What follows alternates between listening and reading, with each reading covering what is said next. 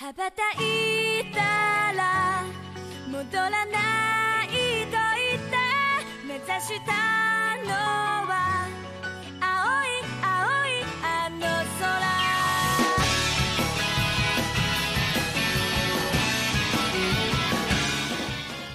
Fala, Otaqueiras Otaqueiras! Sejam bem-vindos a mais um Otaqueira Cast. Aqui quem tá falando é o seu humilde apresentador JF, que quer cada vez mais aprender mais e mais com as minas. Respeite sempre as minas, fica aqui o recado. E galera, hum, para me ajudar a comandar esta bagaça, eu tenho ela, a chutadora de traseiros para qualquer um que venha falar que menina não pode gostar de anime. Sui! Chuto mesmo. Oi, gente. E aí? E também, ela que andou sumida no último episódio, mas voltou com sangue nos olhos para poder falar mal de todo mundo que já foi babaca com ela na vida, pelo menos os homens. Fica importante aqui o recado. Lazuri! Voltei, pretendo ficar, né? Sem sumir dessa vez. Ca- carnaval é assim mesmo, as pessoas já somem durante uma semana, reaparecem uma semana depois, é normal. É normal. Foi em carnaval, como é que foi? Como foi o carnaval otaku de vocês? Então, eu tentei no computador, ele tá- só não tava pegando internet. Aí eu troquei ele de lado, ele parou de ligar. No fim das contas, acabou o carnaval e eu não consegui concentrar esse computador, porque ele me odeia. Foi assim, fighting com o meu computador. Ah, só, só de falar bem- que já deu, pô, carnaval foi, ó. Foi agitado, hein? É maravilhoso. Foi muito lindo. Quase pulando em cima do computador. É, aí depois quando ele quebra não sabe o motivo, né? Eu espero que não quebre. Uhum. A intenção é consertar. Hum. E o Tá seu? O meu, meu, meu carnaval foi, foi, foi suave na nave. Eu só agora sou um menino, um novo homem. Uma pessoa, um menino sério. Essas tentações da carne já não me atraem mais. Entendi. Mentira, eu nunca aproveitei esse trem, gente. Nunca. Carnaval pra mim é só traumas e arrependimentos, mais nada. Sei como é que é. Uhum. Ah, menina, não, não sei se vocês repararam, mas o nosso pequena mesa de bar tá, tá ficando apertada. Sim. Tá ficando aqui apertado, vou ter que falar pro garçom. É, amigo, traz mais duas cadeiras aqui. Vê se pra tentar juntar com a mesa do vizinho para deixar mais aqui um espacinho. E eu tenho o prazer de poder chamar elas diretamente da terra onde o sertanejo já pode tirar, já pode ter um curso de ensino superior. Era Jana! Jana Monteiro! Oi, pessoal. Aqui da terra do Piqui, torcendo pro meu galo não começar a cantar. E feliz de estar aqui essa noite. Eita, ferro. O povo já acha que em Goiás todo mundo anda de chapéu. Ainda você fala que tem um galo ainda como animal de estimação. É, exóticos. Você E onde habitam. Você não tá ajudando, amiga. Você não tá ajudando. E também para representar esse lado, para mostrar que em Goiás tem muito mais do que sertanejo que anime manda nessa parada. Estamos aqui como convidada a Stephanie Senpai. Stephanie, muito bem-vinda! Eu ia mandar logo de cara um Leandro e Leonardo é o caralho, mas a Jana me destruiu com essa história do galo. Não tá dando. Gente, a gente tem pamonha aqui, então, assim, pra compensar o universo, equilibrar o universo, a gente tem pamonha, então tá tudo certo. Agora fica a questão: como que a pamonha equilibra o universo? Porque é a melhor comida do mundo? Hum, Tá bom. Polêmica. Eita ferro. Me Não, fala. é porque a, pa- a pamonha daqui é muito boa. Muito, muito, muito gostosa. As- a comida do milho, feitas com milho aqui no geral, são muito boas, mas a pamonha daqui é muito boa. Então eu acho que é a nossa desculpa com o universo pelo sertanejo universitário. Vocês ainda tem que se redimir muito ainda por ter tra- por terem surgido com o sertanejo universitário, cara. Pamonha é pouco ainda. Sertanejo universitário não é ruim, vocês que não são cornos ainda. Ser corno ou não ser, eis a minha indagação. Nossa. Tá muito certo. Tá muito certo. agora, agora, vem a que, agora vem a questão. Vocês gostam de sertanejo universitário? Jamais. Oh! Eu também. Eu também não gosto. Eu acho que eu- a gente absorve por osmose. Se começar a tocar, a gente sabe a letra, mas não é algo que eu procuro ouvir. Eu não gosto. Uhum. Não vou em show, não vou em nada. É que nem o funk carioca. Aí o sempre funk carioca eu já gosto, né? Já tá na, já tá na veia esse daí. Ah, sim. Sim. Já manda os passinhos tudo, quadradinho de oito. Meu querido. Mas o funk é um pouco complicado, a batida é muito legal. A letra até pode ser escrota às vezes, mas a batida. Quando Pois você é, tá uma, sozinho. uma mão na consciência e a outra no joelho. Eu faço como? Bumbum mexe sozinho. Ganha vida própria, né? Pois é. Exato. Eita fela. Só, só começar a frautinha já, o bumbum tantã. Não dá. Não, não, não consigo resistir. Eita ferro, em, to- em todos esses anos nessa empresa Vital é a primeira vez que eu nunca me imaginei de falar de sertanejo universitário e funk no mesmo programa, gente. Batemos todos os recordes, gente. Mas pessoas hoje, hoje, hoje temos aqui o prazer de ter essas convidadas especiais para falar de um, aproveitando o mês de março, que é o mês que lembramos de toda a luta feminina por aí. E estamos aqui para poder falar das- de algumas das nossas personagens femininas favoritas dos animes. Ela que mostra, ela que serve como inspiração, serve como modelo e também por muitas outras coisas. Então, galera, aperte o fone, aumenta o volume e chega mais. Isso logo após os recados.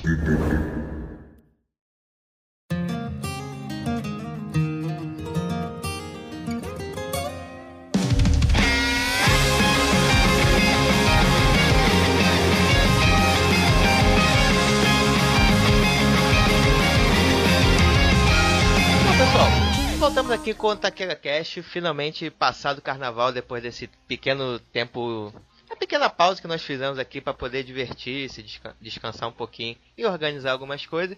Estamos bem felizes de estar aqui retornando e estamos felizes por dois motivos principais. O primeiro motivo que inauguramos o nosso novo projeto de frente com o Taco, o nosso programa de entrevista, onde a gente sempre tenta buscar um produtor ou uma, uma produtora de conteúdo, alguém que esteja mandando muito bem. A gente tenta entrar em contato, faz uma conversa muito maneira e eu já estou muito feliz em poder avisar que o primeiro episódio já está no ar. O primeiro, nossa primeira entrevistada foi a Stephanie Senpai do, do canal Stephanie Senpai. Ela que fala sobre animes, doramas, entre outras coisas, principalmente da cultura japonesa. Então vale muito a pena vocês poderem conferir. E o segundo motivo que eu estou bem feliz hoje é que estamos participando da iniciativa O Podcast é Dela. Uma campanha muito legal que visa principalmente incentivar que cada vez mais, mais e mais mulheres venham participar de podcast ou até mesmo venham ter seus próprios podcasts. Porém, melhor do que eu falar sobre isso, eu tenho o prazer de poder estar aqui com uma das criadoras do projeto, da campanha, o podcast delas, Dominica Mendes. Dominica, seja muito bem-vinda. Olá, Júlio, eu agradeço convite. É sempre um prazer participar de outras gravações e fazer esses crossovers, né? É sempre uma experiência muito bacana. Seja, de- seja muito bem-vindo aí na Podosfera e também agradeço já de antemão a sua disponibilidade e seu interesse de promover essa Podosfera para um ambiente mais gostoso e mais igualitário, promovendo nós mulheres também com o seu espaço. É um prazer te ter na campanha o podcast é delas. Nada, prazer é todo meu. Desde o início do Otaquera Cast, nós sempre. Eu sempre quis poder sempre trazer um espaço plural, em vez de simplesmente correr atrás de alguns amigos, que seria teoricamente um pouco mais fácil. Eu quis trazer pelo menos duas meninas para poder trazer também o lado feminino da visão dela. E sabemos que às vezes um pouco do mundo nerd, um pouco do mundo otaku é, consegue ser bem, bem pesado para as meninas. Então sempre quis tentar trazer esse espaço plural. Mas, Dominica, fala pra gente um pouquinho mais sobre o, o podcast delas, essa campanha que você lançou. Bom, o podcast é delas, ele foi criado em 2017. No final de 2016, na verdade, foi a criação dele, mas o primeiro ano do projeto foi em 2017. Ele é um projeto criado por mim e pelo Rodrigo Basso, que é também um, um homem podcaster. tem para o programa. E ele surgiu de conversas que nós temos sobre gravações e sobre as nossas experiências enquanto convidados, enquanto apresentadores. E ele sempre comentou comigo a dificuldade que ele tinha, apesar de ser um host que está sempre buscando trazer uma, uma mensagem boa e fazer projetos com qualidade, ele tinha bastante dificuldade de ter mulheres no programa dele. O programa dele é um programa feito por ele, um amigo dele, é um programa de literatura, e ele sempre tem interesse de ter convidadas. Mas ele me relatou que ele convidava as meninas e nem todas elas é, acabavam provavelmente se sentindo confortáveis em, em, participar. E ele, um belíssimo dia, perguntou para mim o porquê. e isso, é, segundo a minha opinião, que eu disse a ele, foi justamente por causa dessa questão do programa deles ser majoritariamente masculino. E isso nos levou a uma conversa longa, onde eu também acabei compartilhando a minha experiência como convidada em outros programas, ou também a minha experiência de ouvinte, porque além de fazer podcast, eu também sou uma consumidora da mídia podcasts, eu sempre ouço outros programas. E uma coisa que a gente percebeu há dois anos atrás é que estava iniciando esse movimento de homens convidarem mulheres, mas era muito fraco e quando eles chamavam era somente para falar de temas que eram considerados femininos, né? Por exemplo, no caso de vocês, né, que trabalham para Nerd Geek, né? Vamos gravar com mulher quando tiver um assunto que a gente acha que mulher tem que falar, porque a protagonista é, é mulher, sabe? E tipo, não, né? Nós mulheres não falamos apenas sobre assuntos que nós consideramos assuntos de mulheres. Nós mulheres podemos falar sobre todos os assuntos. E percebendo todo esse movimento e percebendo também que a grande mídia podcast, ela tem uma tendência a quando são convidados ou quando são convidados principalmente mulheres ou minorias, nessa ideia de que vamos criar pautas próprias para que elas possam se expressar, nós percebemos que normalmente os caras não deixam elas falarem. É claro que hoje, dois anos depois, o cenário ele está já um pouco diferente, mesmo porque a comunidade de produtores de conteúdos e de consumidores de conteúdo digital, né, e também de áudio podcast já deu uma melhorada o, a gente não está engessado no tempo, então nós estamos ainda aprendendo isso. Mas naquela época a gente percebia muito isso. Então nós tínhamos programas que às vezes tinham três homens e uma mulher, e os caras simplesmente esqueciam que a convidada estava presente e você não ouvia a participação da mulher no programa. E isso me incomodava, e conversando com outras pessoas eu também percebi que incomodava eles e elas principalmente, e também conversando com o Rodrigo Basso, a gente percebeu que isso era muito comum e que também incomodava ele. Mas aquilo que nos incomoda nos também é um convite para fazermos alguma coisa a respeito. Então, nós criamos o projeto da campanha, que acontece em março, chamada O Podcast é Delas, onde a proposta é simples, que pessoas que fazem podcast, né, que podcasters, como nós nos chamamos, nós convidamos, nós convidemos, me desculpa errar o português aí, que nós façamos convites para que mulheres venham para as mesas, né, gravar com a gente sobre qualquer assunto. E aí esse próprio movimento de conscientização, agora ele tem um olhar um pouco diferente. Durante o ano passado, que foi o segundo ano da campanha, a gente percebeu que muitas pessoas associaram a ideia de vou chamar uma mulher para falar sobre um tema feminino. E não, gente, não é para chamar mulher para fazer tema feminino, né? Ou tema feminista. É para chamar mulher para ter uma conversa e um programa de qualidade sobre um assunto que é do seu interesse, que é do interesse do seu projeto, que é do interesse dos seus ouvintes. Então, pode chamar mulher para falar sobre tudo, exatamente como organicamente vocês, homens, chamam homens para falar de tudo. Né? O objetivo é a gente quebrar essa barreira onde a gente encara que convidar mulheres é para dar um espaço de voz, como entre aspas aqui, uma cota, porque não se trata disso. Se trata de um exercício consciente de promover um espaço igualitário de voz e trazer uma experiência positiva para os dois lados, ou todos envolvidos, né? Tanto os produtores como os convidados e também os ouvintes dessa trilha. Assim, trazendo uma comunidade mais segura e mais acessível para todos, aprender com essa experiência e poder prolongar, se foi do interesse da pessoa, e também quebrar essa ideia de que nós, mulheres, apenas temos, temos voz sobre assuntos femininos ou assuntos feministas ou qualquer coisa. Sim, existem muitas de nós que gostamos de falar sobre feminismo, isso é lugar de fala, isso é importante, e isso deve ser respeitado, mas nós não falamos apenas sobre isso, assim como vocês, homens, também não falam apenas sobre cerveja e futebol, por exemplo, né? Existem homens que falam sobre tudo, exatamente como existem mulheres que falam sobre tudo.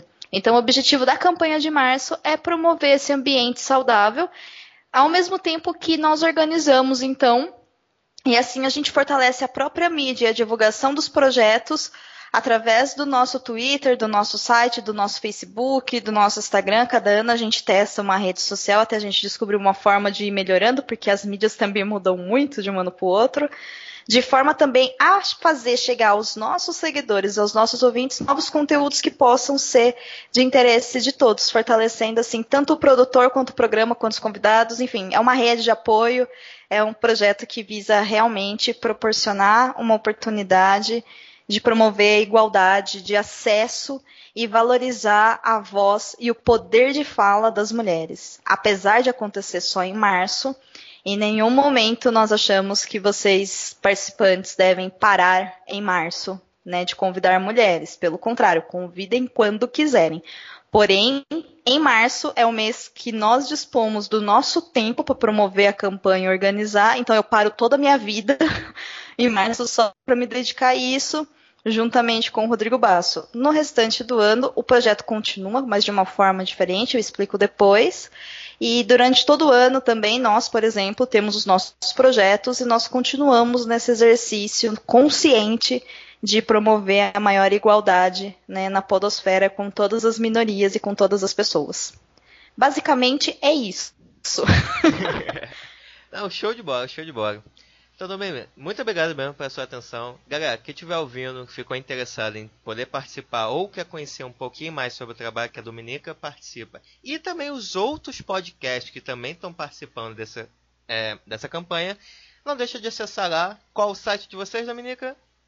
O site onde vocês encontram todos esses conteúdos e também os conteúdos da campanha dos anos anteriores, entre outros projetos, é o site opodcastadelas.com.br. O podcast delas não tem acento para colocar o site, tá bom, gente? Então pode escrever direto.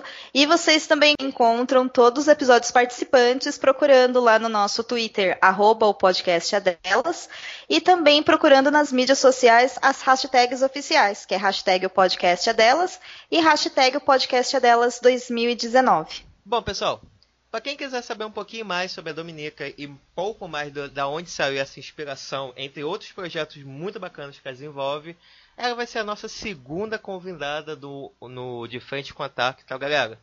Terminando aqui, já tem já um próximo episódio preparado para vocês. Então, gente, muito obrigado, curte o episódio de hoje e galera, vamos para a pauta principal.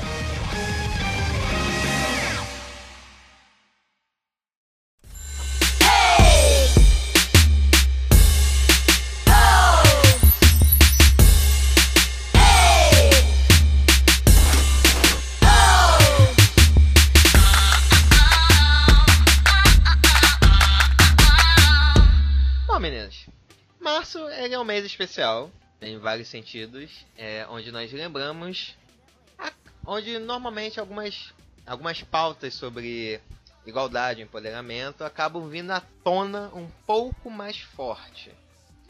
E aqui nós estamos aqui reunindo um grupo que acaba se unindo pelos seus gostos sobre animes, games, cultura pop como um todo, no geral. Eu queria muito mais ouvir de vocês do que propriamente falar, então hoje eu serei um espectador VIP. Quero realmente poder entender um pouquinho do que, que vocês já passaram ou ainda passam nesse meio que sabemos que pode ser bem cruel com as mulheres. E queria começar um pouquinho com a, a Jana, querendo entender um pouquinho quando que você começou a gostar desse desenho de olho grande e de língua estranha.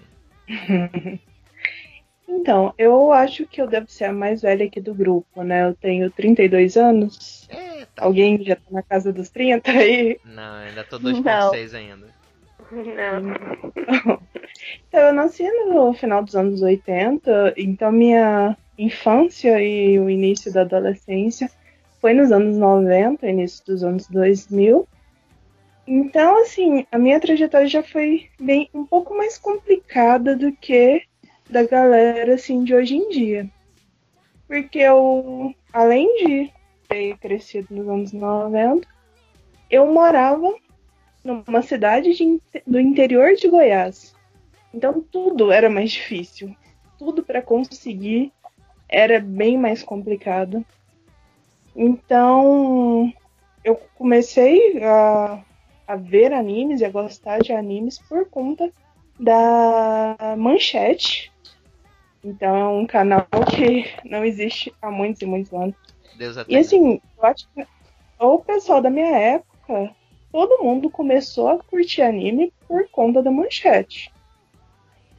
Que foi quando começou a sair Cavaleiros do Zodíaco. Eu era criança, cara, e comecei a assistir Cavaleiros do Zodíaco e fiquei louca. E colecionava figurinha que vinha em balinha e assistia todos os episódios que saíam na TV. E depois veio a Band, né? Que depois que a manchete saiu do ar. Aí a, a Band seguiu esse mesmo caminho, depois a Globo, mas Globo é complicado, né? Sempre foi. Então a TV aberta foi o que me levou a me interessar por esse, por esse mundo, né? De é, animes e é... Ai, como é que chama? Power Rangers, essas coisas. Me. Tokusatsu. Tokusatsu. Isso, Tokusatsu. E foi assim que começou pra mim. Aí depois vieram os games. Agora pensa, é, anos 90, indo pra fliperama, porque eu não tinha meu videogame. Então indo pra fliperama, que era um, um ambiente totalmente masculino. E eu era a única mulher lá e eu ia porque eu achava muito da hora jogar. Então o fato de ter só um bando de homem lá não ia me impedir de jogar meu videogame. Tanto é que, assim, o- foi muito louco que o meu primeiro videogame eu ganhei um Nintendo 64 porque a, a minha família não queria mais que eu frequentasse fliperama por ser um ambiente masculino. Então eu ganhei meu primeiro videogame para não ir mais para um ambiente totalmente masculino para poder jogar. É uma outra realidade. Hoje em dia as meninas estão cada vez mais abrindo espaço nesse universo gamer. Hoje em dia você vai em eventos de anime e tudo mais. E é bem mais tranquilo para você conseguir assistir um anime, para você conseguir comprar um mangá, é muito mais fácil. Cara, eu tinha que ir pra Goiânia, que é a capital aqui de Goiás. Eu tinha que ir pra Goiânia para conseguir comprar mangá. Agora pensa, uma criança, um adolescente não tem essa possibilidade de ficar viajando para poder comprar mangá. Então sempre foi muito mais complicado. Agora, cara, nossa, é muito mais fácil, é muito mais tranquilo. A vida de vocês é fácil demais, gente. Fom- Fomos moldados a sangue e ferro. A fogo e ferro. Ô, Esse e pessoal, e esse pessoal fica reclamando que só chega 10 megas na cidade dele, né? Nossa. Uhum. Queria ver sobreviver com a internet de escada. Ai, Nossa, que bar. Santa Ol, Santa Ol. Sui, como é que foi com você já indo uma mudança totalmente de geração? Então, como sempre, eu, sei, eu sou merda, né? Eu já tô do meio da. Vou perceber depois, que eu já assistia desde novinha.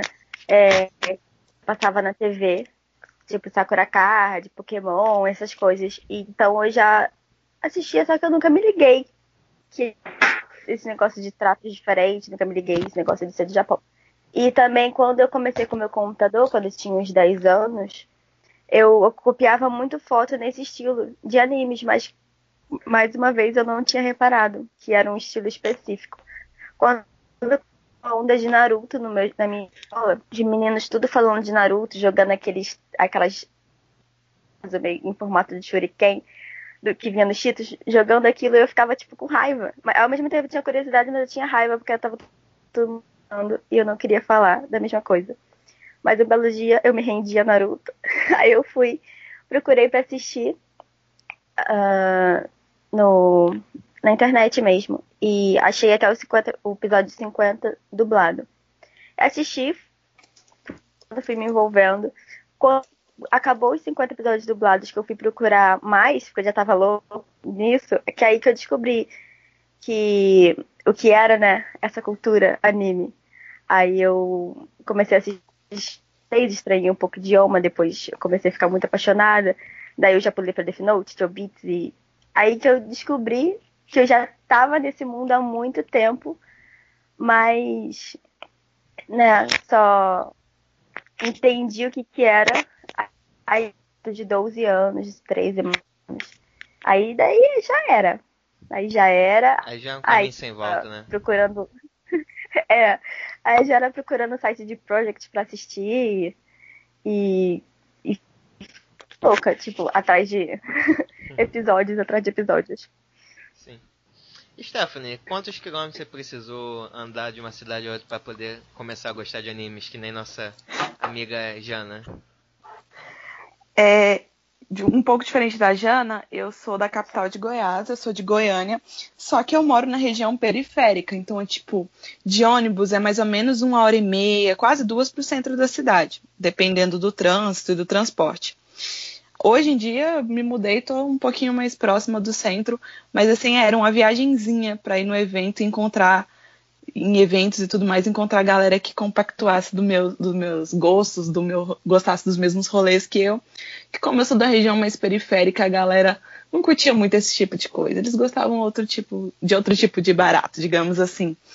Mas eu percebi a maior diferença foi quando eu, eu passei de ser apenas consumidora, eu passei pra, a ser produtora de conteúdo relacionado a anime mangá de vez em quando de dorama, mas muito de vez em quando eu não prometo dorama para ninguém. Quando eu comecei a produzir para o canal no para YouTube, já produzi para TV, já produzi, produzi algumas coisas para site também, é que eu comecei a sentir essa diferença de, de tratamento, sentir essa dificuldade por ser mulher quando você é mulher, se você não der a informação 100% completa, sem faltar nenhuma vírgula, já é motivo para você é, ser apedrejada ali, entendeu? Como se você não conhecesse. É sempre tido que as mulheres que dizem que gostam de coisas nerds ou que gostam de animes fazem isso para chamar atenção. Eu não entendo, os caras gostam tanto de uma coisa e falam que o anime é maravilhoso, mas se uma mulher gosta é para chamar atenção, não é porque a coisa é boa. E eu comecei a sentir isso quando eu comecei a produzir. A galera sempre me questionou demais, ou os comentários do que eu produzia a princípio era muito sobre a minha aparência, sobre o meu jeito de falar, sobre minha roupa, qualquer coisa, mas nada, parecia que ninguém estava ouvindo o que eu estava falando. Felizmente, hoje em dia, estou fazendo um conteúdo mais pessoal, mais autoral, e eu tenho um público muito interessante que dialoga bem comigo, relacionado ao conteúdo mesmo, mas já teve caso, quando eu comecei a cobrir evento, eu tinha de 17 para 18 anos, tinha acabado de entrar na faculdade, já teve evento de eu estar tá lá com microfone, com câmera e alguém passar e passar a mão em mim, sabe? Então é. isso é um negócio que, tipo, te espanta de um jeito tão foda, te marca de um jeito tão foda, que você fica com medo, sabe? E, e, e, como a gente conversou no, no De Frente pro Otaku, que você me convidou para participar, é muito triste isso, porque você espanta uma pessoa que estava gostando tanto do conteúdo, mas porque está sendo uma galera lixo, uma galera tóxica. Como eu falei no, no De Frente pro Otaku, tem um pessoal muito bacana, conheci pessoas maravilhosas nesse no, no meio otaku, mas tem muita gente que é, é ruim, sabe? Que é má de verdade, que faz as coisas para as pessoas se sentirem más. E quando é mulher, é mais difícil. Eles pegam mais no pé, sim Não tem essa de, ai não, é sendo mimimi, eles são chatos com todo mundo. São, é chato de um jeito diferente. É chato quando eles te questionam o tempo todo se você realmente tem conhecimento. É chato quando eles não deixam você completar uma frase. É chato quando eles se você não sabe, tipo, o ano que o mangaka que criou o mangá, que virou aquele anime que você gosta, se casou, se você não sabe, você não é fã, você tá fazendo isso para chamar a atenção de macho. Então, assim, é um negócio complicado. É difícil quando você consome, é difícil quando você quer produzir, e isso acaba fazendo as meninas, pelo menos no meu caso, as que eu conheço, é fechar esse ciclo. Só entre elas, só entre nós, no caso, para a gente se proteger. Se proteger desse tipo de pessoa. Então eu acho que quando, quando eu passei por essa situação em evento, já passei a situação do, da pessoa passar e ficar, tipo, jogando beijo por trás da câmera. Como eu falei, passar a mão em mim e tal, foi uma situação totalmente desconfortável. E deu reclamar e as pessoas, não, tá brincando e tal. Tipo, falei, cara, isso é muito sério. É um negócio muito sério. E quase me fez desistir de, de assistir e acompanhar coisas que eu gosto. Então é um negócio meio complicado, sabe? Ser otaku é complicado, ser otaku e mulher é foda, viu? Bem. Bem. Com complicado. certeza. Complicado. Bom, pra fechar aqui, aproveitando a... Já fomos da mais anciã. Já, desculpa, você foi falar a questão da idade. Infelizmente, a idade e o gago vão ser coisas que vão te marcar nesse episódio. Olha, você me respeita. Quando eu cheguei aqui era tudo mato. Pode, Literalmente. pode deixar, pode deixar. Indo agora da mais da mais experiente do grupo, a mais nova do grupo, Lazuri. Como é que foi essa sua início nesse caminho sem volta chamado animes? Então, eu assistia na televisão sem muita noção. Tipo, eu só assistia porque eu gostava. Naruto, né? Porque era o que passava na minha época só. Não passava, tipo, nem Cavaleiro do Zodíaco, mas, tipo, era muito só Naruto mesmo, já no finzinho lá do ET. E eu gostava muito, muito bastante. E, e seguia conversar com os amigos, assim, às vezes na escola, mas era, tipo, só bobeira mesmo. Aí eu consegui entrar nesse mundo mesmo graças à minha irmã, porque eu via ela assistindo anime e eu ficava curiosa, perguntava pra ela o que, que era exatamente. Ah, ela me falava, só que ela me ignorava por causa dos animes, aí eu ficava um pouco bolada. Aí eu fiquei deixando um pouquinho pra trás, né? Mas aí, depois de um tempo eu me porque realmente ficava muito curiosa, aí eu comecei a assistir anime, que hoje em dia eu assisti com certeza umas 15 vezes repetida, porque eu não tinha muita noção de, tipo, ficar procurando outros animes. Então eu assistia vários repetidos porque eu realmente gostava. E, tipo, eu era bem pequena, tipo, não que eu não seja agora. Mas aí foi desenvolvendo dessa forma. Aí, né, estou aqui hoje, sem como voltar pra minha sanidade normal, que eu não quero ela de volta. E sobre os games, eu, tipo, a minha mãe, ela, ela muito tempo ela joga desde novinha também. Então foi fácil me apaixonar pelos games. E tipo, eu peguei o finalzinho, a raspinha lá do Play 1, sabe? Infelizmente nunca nem cheguei perto do Super Mario, né? Mas vida que segue. Um dia também. Bacana. Ah, algo assim, é, ouvindo vocês contando um pouquinho de como vocês começaram e alguns relatos que vocês passaram, é interessante analisar que o começo é bem parecido, né? Que aqui no Brasil, é, o Brasil sempre tem uma dificuldade muito grande de consumo de, de obras. Né? A gente sempre teve um espaço entre a obra ser lançada e chegar até aqui pra gente muito grande e com animes maiores ainda, né? Salvo algumas exceções, como a Jana falou, lá nos tempos da, da saudosa manchete, que um ou outro anime a gente tinha um contato e menos ainda eram aqueles animes que realmente explodia, né? Salvo exceções como Cavaleiros, é, alguns tokusatsu, como Jiraiya também passavam na manchete, foram algumas das obras japonesas que tivemos contato, né? Só que uma das, uma das diferenças que eu vejo é que é- essas eram obras que tinham claramente um público masculino em mente. Isso acho que é uma coisa que é, não tem como negar, né? Eram obras que de fato é pro menino olhar e falar, nossa, que incrível, eu quero ser esse personagem, eu quero dar o golpe Chips e seu Z do dragão, da Fênix do Caramba 4 que explode o universo e tal. E assim, quando eu paro pra ver sobre como era representada as mulheres, eram às vezes eu queria entender um pouquinho mais de vocês, como que vocês passaram a gostar de fato daquilo, né? Porque para eu, como homem, gostar de um anime era mais fácil, né? Porque era uma obra focada para mim. Mas como aqui a Maria acabou gostando do shonen, o que, que foi que acabou atraindo a atenção de vocês a querer curtir esse gênero e aí sim buscar outros também mais focados para mulheres? Mas aí a questão. É, muitos caras pensam que nem você, que shonen quem gosta é homem. E não é bem assim. Mulher também gosta de ação, mulher também gosta. Assim, é muito fácil gostar de anime. Em questão de enredo, em questão de traço mesmo, de história, desenvolvimento. Acaba aprendendo a gente. E principalmente esses animes mais antigos, eles sempre tinham elementos que conseguiam prender tanto o homem quanto a mulher. Porque por mais que tinha toda a ação, tinha personagens muito cativantes, tinham personagens femininas interessantes, muito mais do que tem hoje em dia, na minha opinião, claro. E era o que tinha principalmente no meu caso, que foi comecei com TV aberta e tudo mais, era o que tinha. A partir do momento que você já começou a gostar de um, é muito fácil você começar a assistir outros e outros e continuar gostando. No meu caso, eu comecei com Cavaleiros dos Zodíacos, que é totalmente shonen, né? É totalmente é, lutas e tudo mais.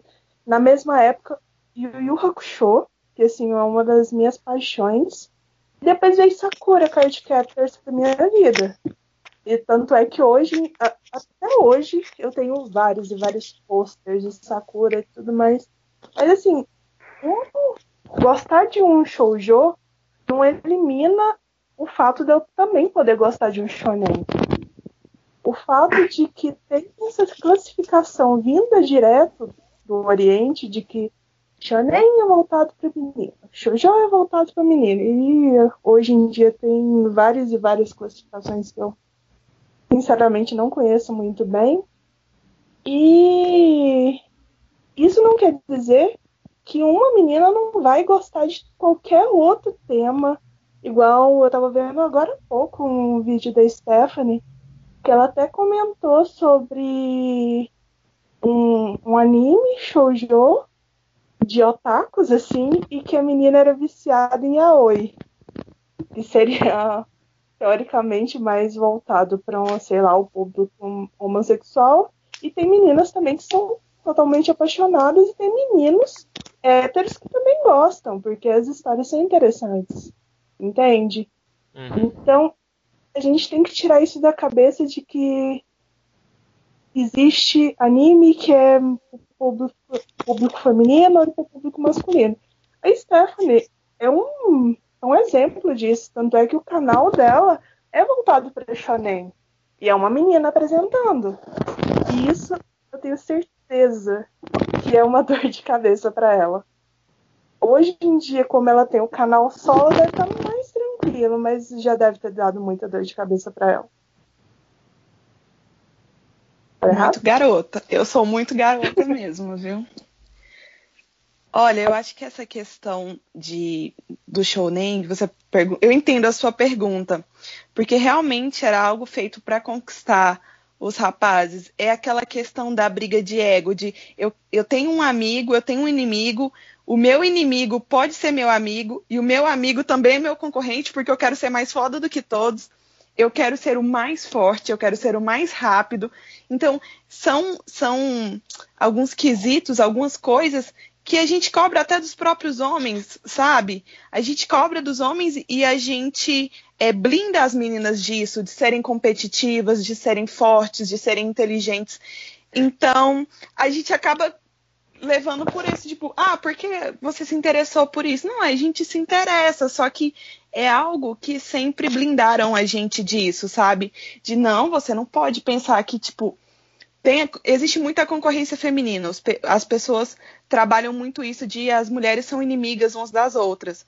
Mas quando você vai assistir um, um nem por exemplo, você vê que os caras estão se matando. Goku e Vegeta. Os caras tentam se matar, mas tem um bromance ali.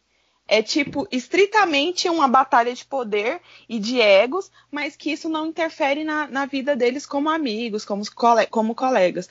Há controvérsias porque o Vegeta diz que não é amigo do Goku, né? Mas tudo bem. Mas tem essa coisa, sabe? Eu acho que, que é, essa questão de falar, não, é mais para menino, porque tem a luta, tem o sangue, e tem competitividade, e é um menino querendo derrubar o outro, isso faz atiçar ainda mais a nossa curiosidade.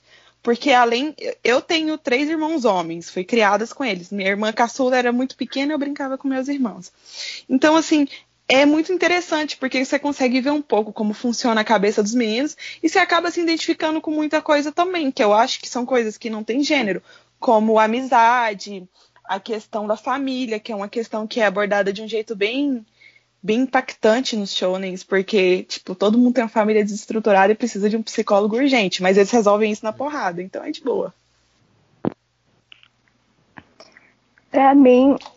Eita, quase que eu saio.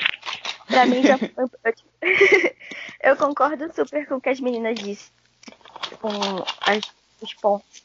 Mas pra mim foi um pouco diferente, porque eu acho que eu tenho muito vale gay.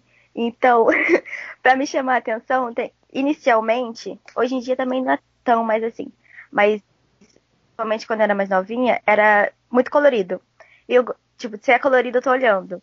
E eu gosto também de coisas, por exemplo, ninja. Ninja todo. Eu gosto de coisas diferentes. Ninja são sempre retratados como aquele cara vestido de preto, que fica, né, se, esco é, se escorando, não, se escondendo e tal, e tem todo. Naruto não é assim. Por mais que eu não tivesse pensado nisso na época, mas é, eu não assistia tanto pelas lutas, mas por ser diferente, por ter. Ele passar uma nova proposta do que é ninja. E isso me chama muita atenção. Tudo que é diferente, que é colorido. Hoje em dia até não tanto o colorido. Hoje em dia, como eu tenho um pouquinho mais de maturidade, eu vejo também pela história e tudo mais. Mas é diferente. É, tem uma ali já tô olhando. E mas nessa época em especial eu não assistia tanto, por exemplo, eu não gostava de Yu-Gi-Oh! É, todos esses animes mais que a ideia, né, ela era para ser mais feminina, eu realmente não gostava muito. Mas acho que foi a partir de Naruto mesmo que eu comecei a entrar nesse mundo shounen. Mas sem chances de sair. E é muito interessante que eu percebo é, nessa conversa com vocês que essa diferença de geração influencia pra caramba. Porque eu vivi uma, uma realidade diferente da de vocês. É, a minha infância com os animes, eu tinha um grupo de amigos que a gente foi criado juntos desde criança. E como a gente não tinha acesso à internet, a gente não tinha esse acesso ilimitado a conteúdo, a gente era muito apegado ao que a gente conseguia. Então era um grupo de amigos, tipo, eu sempre tive amigos homens, então eram vários caras e eu lá no meio, e a gente assistia um, um episódio e depois se reunia todo mundo extremamente empolgado para falar sobre aquele episódio e tinha que esperar até o outro dia para passar na TV aquele episódio e às vezes tinham episódios especiais à noite no final da noite, de madrugada, e tipo, a primeira vez que passou Evangelho, depois foi cancelado porque era muito violento para TV aberta. E a gente tinha esse apego muito grande. Era tipo, se alguém conseguia um mangá, espalhava para todo mundo, todo mundo lia aquele mangá junto. Se a gente conseguiu um VHS, tipo, eu, lembro que o primeiro filme que eu assisti de anime é, é, foi Akira. E foi um VHS que um amigo conseguiu e a gente reuniu todo mundo na casa, na minha casa, no, no caso, na época, pra assistir esse. pra assistir Akira. E era uma coisa. Era um VHS, cara. Hoje em dia, muita gente não sabe nem o que é VHS. Então, é um, um, eram tempos diferentes. Foi uma experiência diferente. E essa relação que a gente tinha com essa nossa experiência também acabava sendo mais forte e um pouco diferente da relação que a galera de hoje em dia que tem esse acesso ilimitado, essa facilidade muito maior de conseguir o conteúdo. Tanto é que tem gente que, tipo, maratona uma temporada inteira de anime e depois acabou, não conversa com ninguém sobre isso, porque foi aquela experiência pessoal e pronto. Verdade. Sim, sim. É... Eu acabo concordando muito com o que vocês falaram, né? Mas um, um, do, um dos pontos que eu penso é o seguinte, no caso de fato, durante muito tempo você não tinha essa, você não tinha esse acesso fácil a diversas obras. Então, o que passava na televisão aberta, você tinha que abraçar aquilo como se fosse a sua vida, porque se não fosse aquilo, se acabasse, acabou. Você não tinha outra chance, não tinha como ainda ir na internet e baixar, né? Mas. É, é... o a gente conseguia fazer era gravar em VHS e depois sair espalhando, sabe? Uhum. Mas uma dúvida que eu sempre tenho é o seguinte: é, tirando essa parte de quando, com, quando a gente não tinha acesso a tantas obras, eu fico me perguntando o seguinte: porque muitos dos animes de antigamente, a, as personagens femininas, primeiro, dificilmente você tinha um anime que passava onde você tinha uma protagonista, era sempre a secundária. Raras exceções quando às vezes o anime começava com uma garota, mas ela era responsável em chamar o protagonista para aventura, vamos botar assim. E fora que a maioria das vezes ela acabava sendo hipersexualizada, em muitos casos. Era personagem que é, tinha um peitão, bundão, sempre andava com roupas curtíssimas. E isso você ainda encontra em muitos animes, mas acho que começa a ter uma redução, mas antigamente era literalmente. Eu não falo bunda lelê porque ete não passava em TV aberta.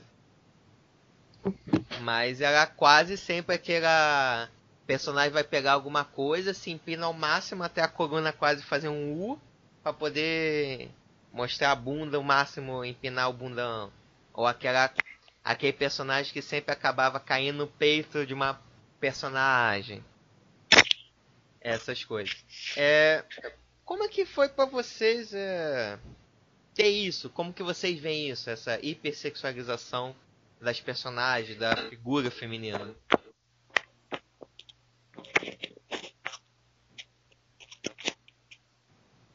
Eu, quando eu comecei a assistir em nova, eu, sinceramente, eu não sei o que, eu pensava na época, mas eu continuava assistindo.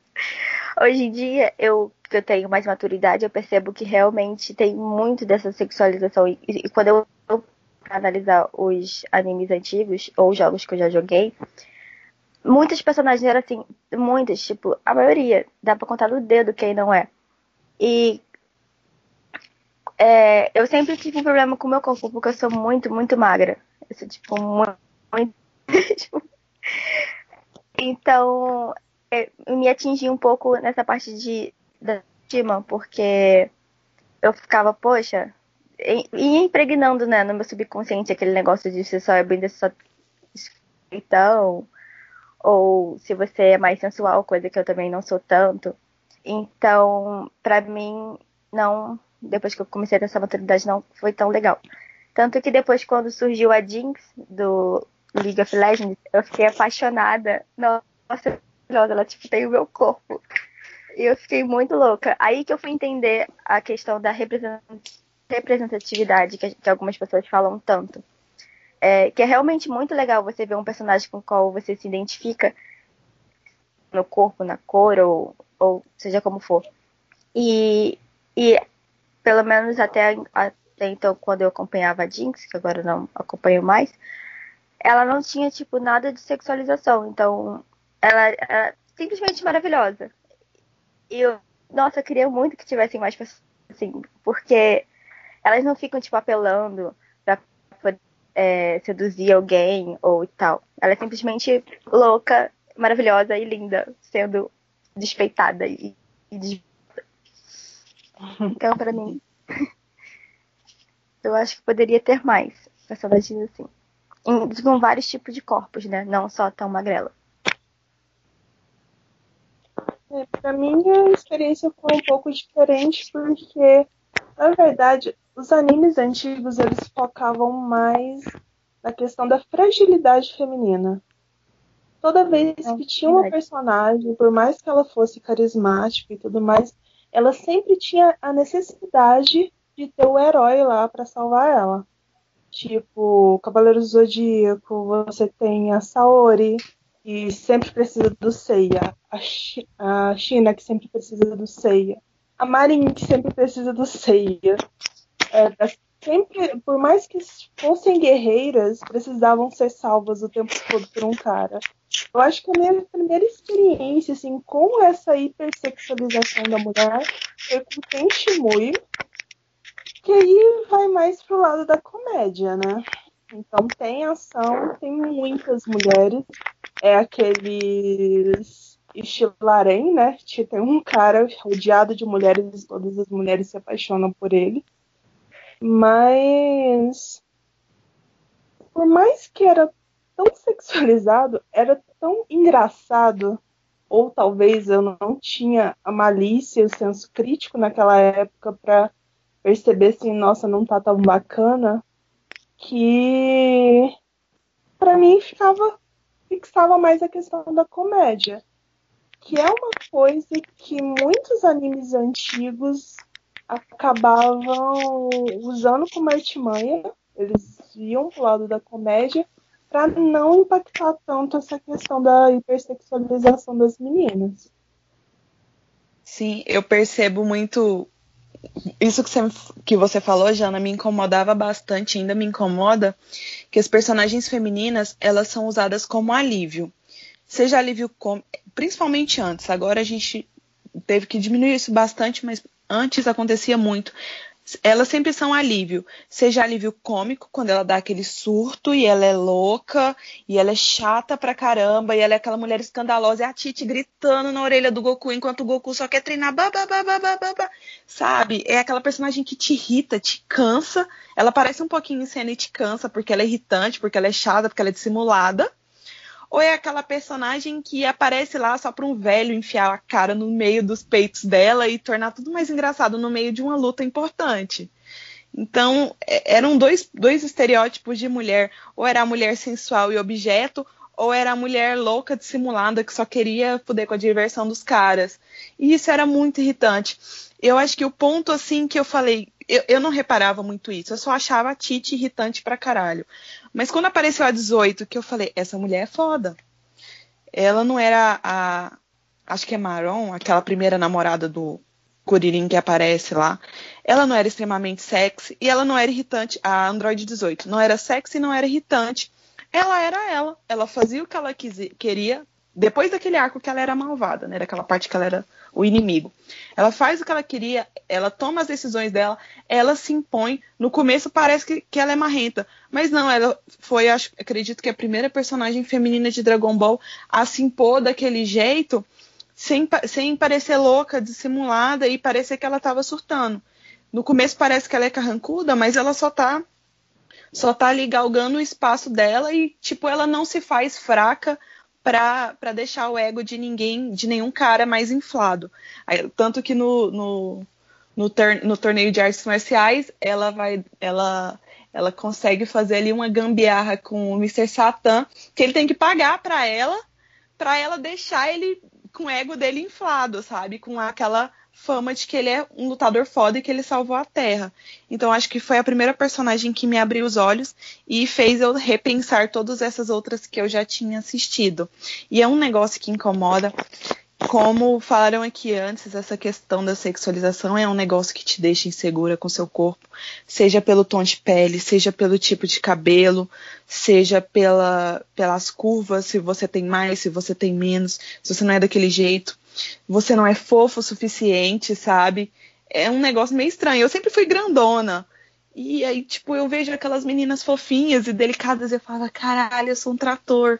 Mas não, é tipo, é, é um negócio, é uma parada meio complicada, questão de autoconhecimento e tal, e de, de se ver representada com outros personagens também, como já falaram aqui.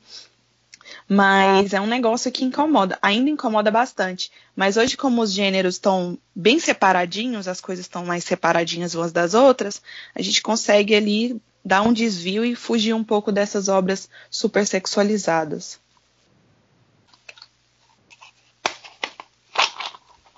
Zuri?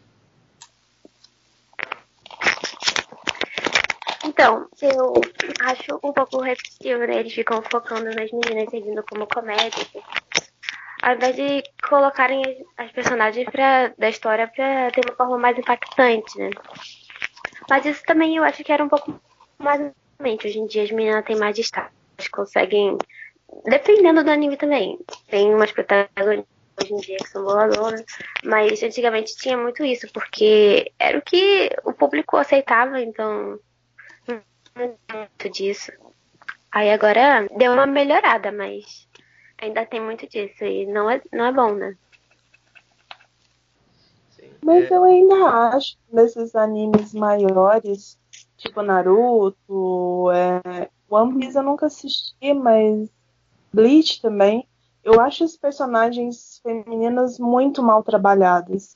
Ainda falta bastante para essa questão melhorar. Naruto, por exemplo, a única personagem que eu realmente gosto é a Tsunade. E eu tô assistindo a Shippuden e tô vendo que isso já não tá tão, ela já não tá tão legal quanto ela era na primeira fase de Naruto. Então eu acho que ainda falta muito trabalho para as personagens femininas ficarem mais interessantes por público atual.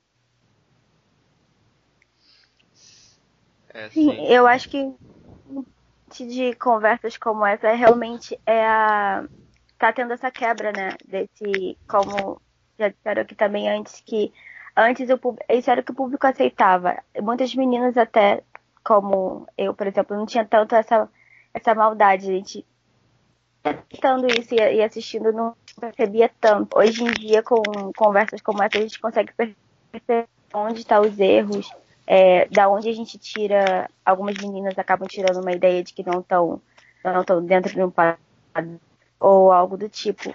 Então, é, tanto que desde que começou, é, de que começou a, as mulheres começaram a ter mais voz nesse, nesse quesito, né, nesse tópico, é, muitos é, animes e, e outras artes também estão se tendo que mudar, né, para poder alcançar o público feminino.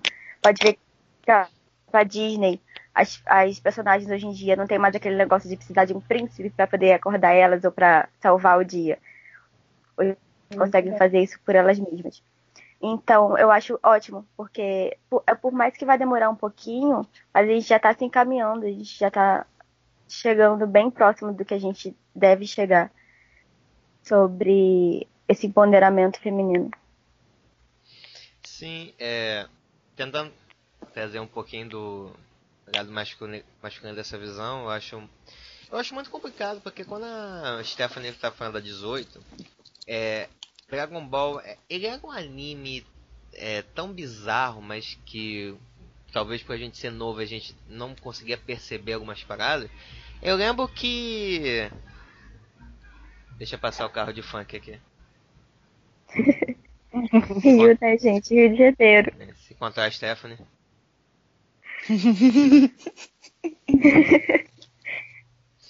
Foi.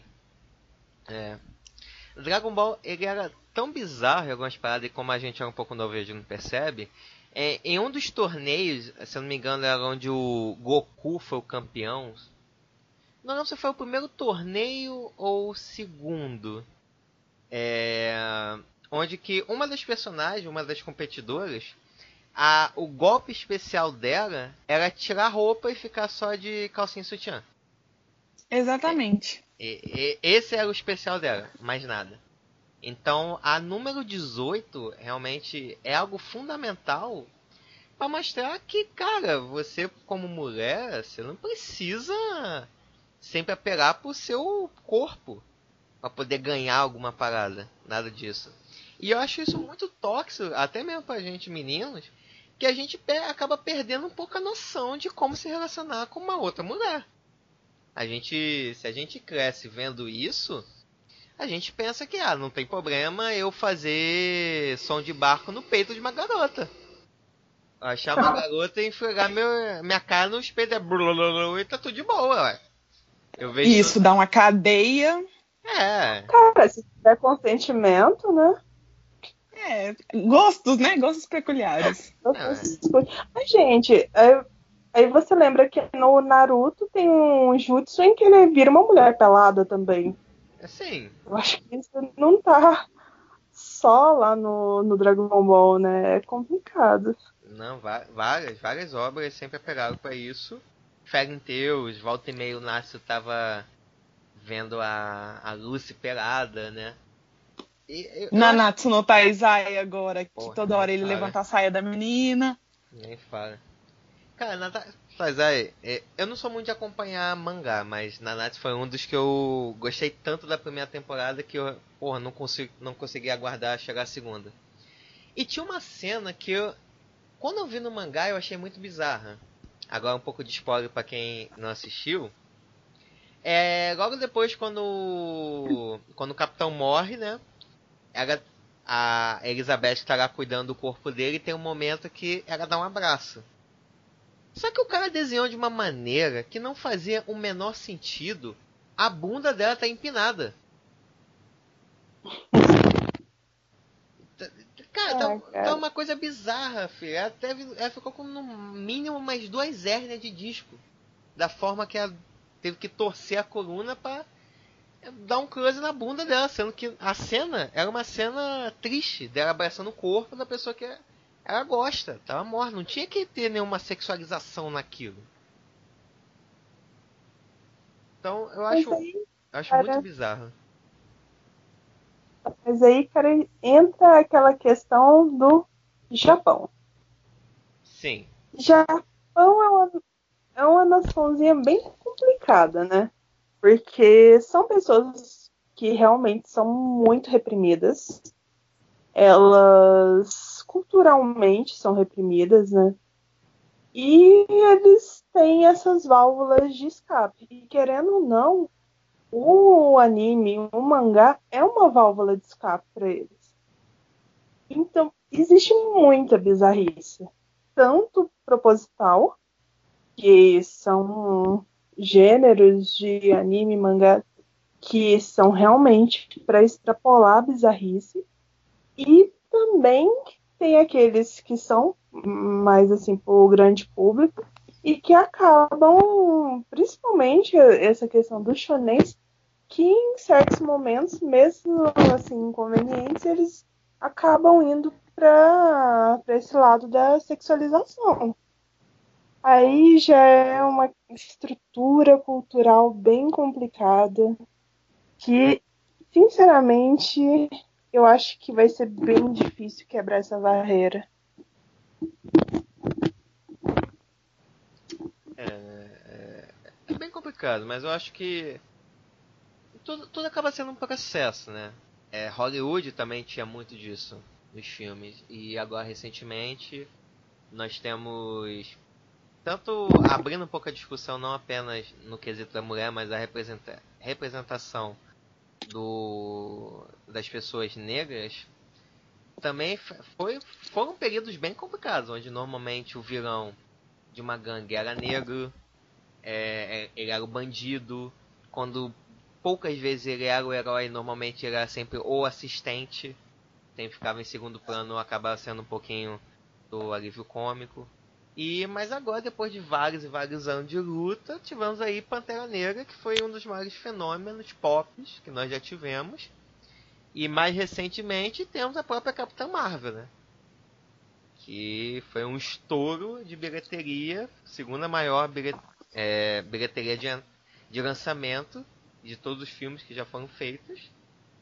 Então, são processos. Eu acho que essa discussão é importante para poder trazer um pouco mais de clareza e também para poder incentivar que nós, como consumidores dessa obra, de alguma maneira, a gente possa mostrar lá para as produtoras, de, os estúdios de animação, falar, cara, eu não quero mais esse tipo de representação. Acho que não condiz mais com a realidade.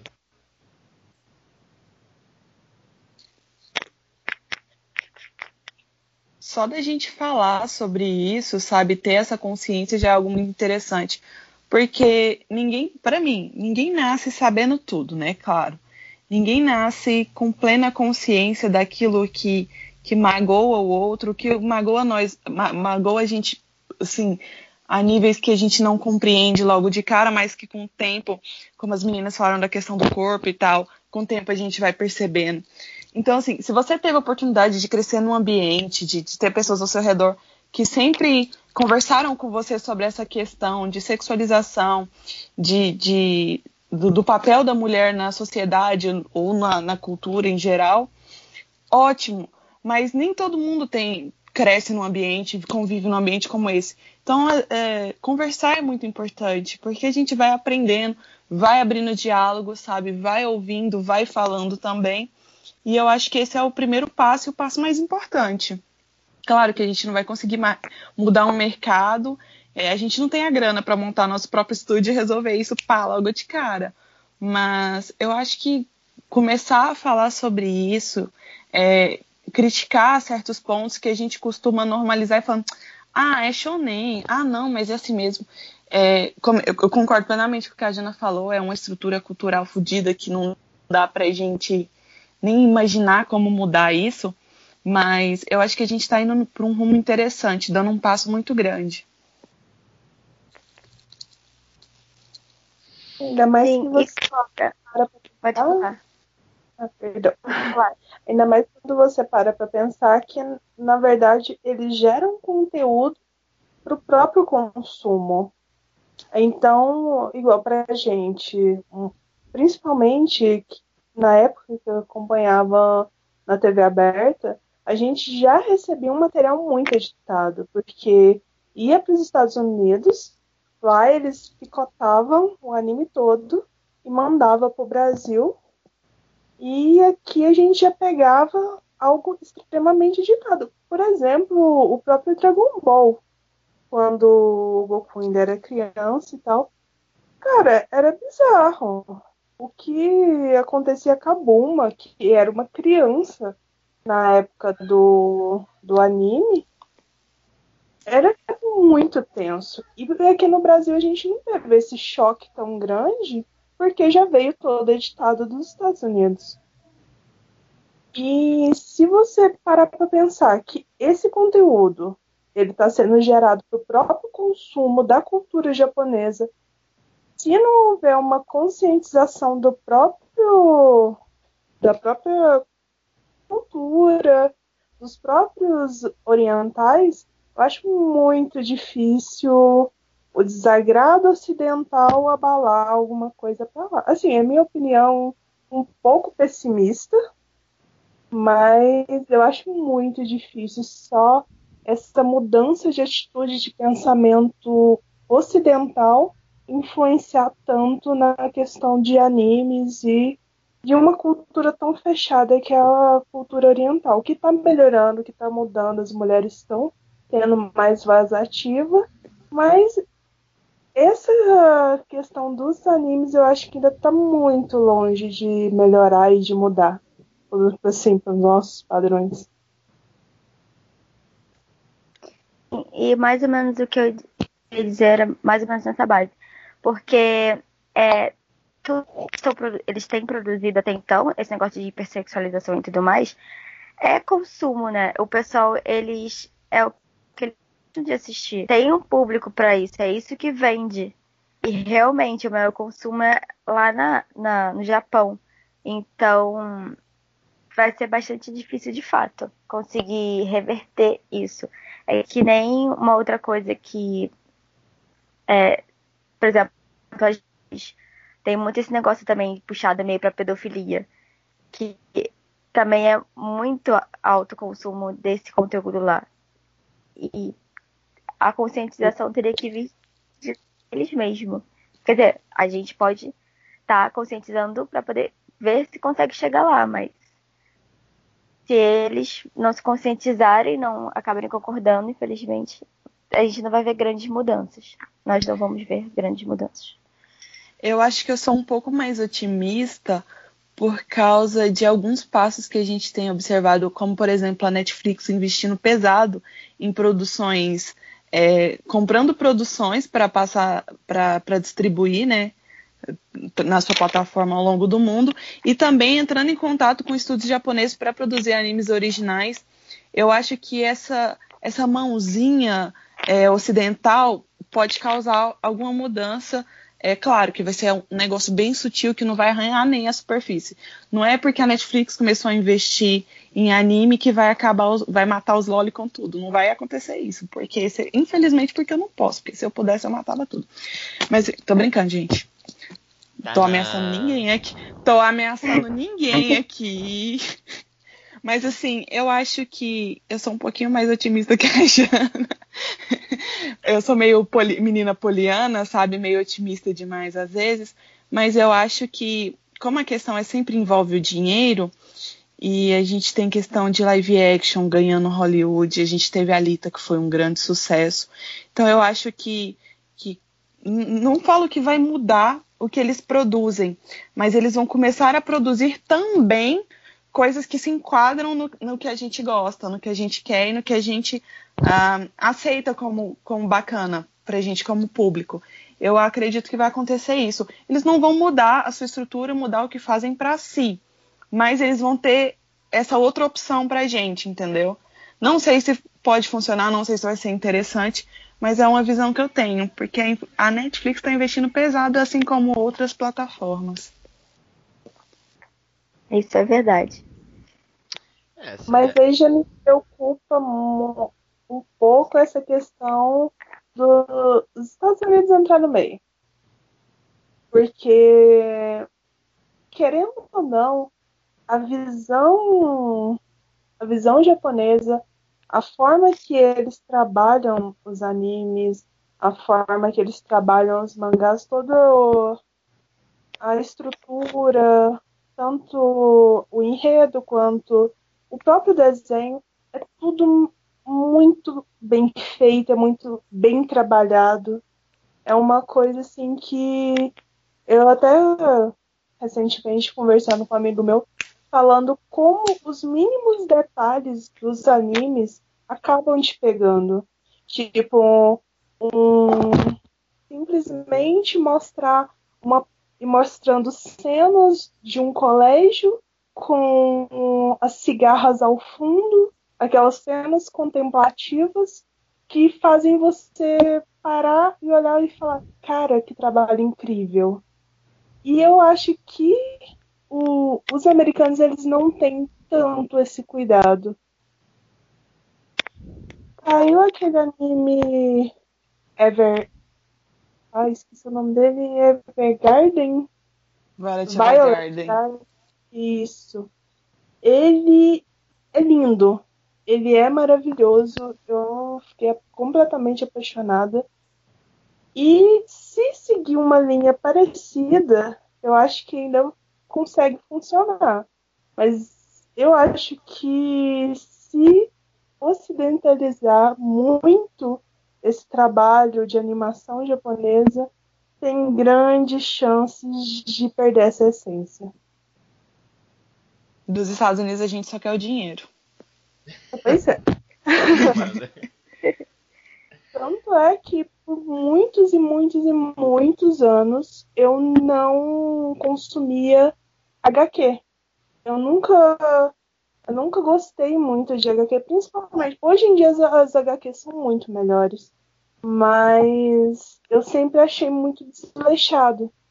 São interessantes as histórias e tudo mais, mas eu sempre eu não gostava do colorido das HQs, ainda mais que as gráficas naquela época eram terríveis, então sempre era tipo a pintura fora da borda, sabe? Era horrível.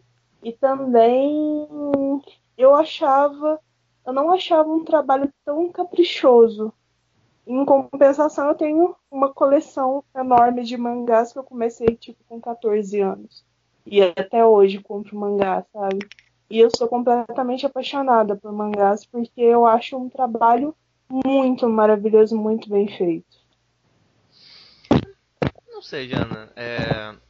Eu entendo um pouco do seu ponto e eu acho que de fato os japoneses eles têm uma preocupação em relação à contemplação que é muito da própria cultura deles, né?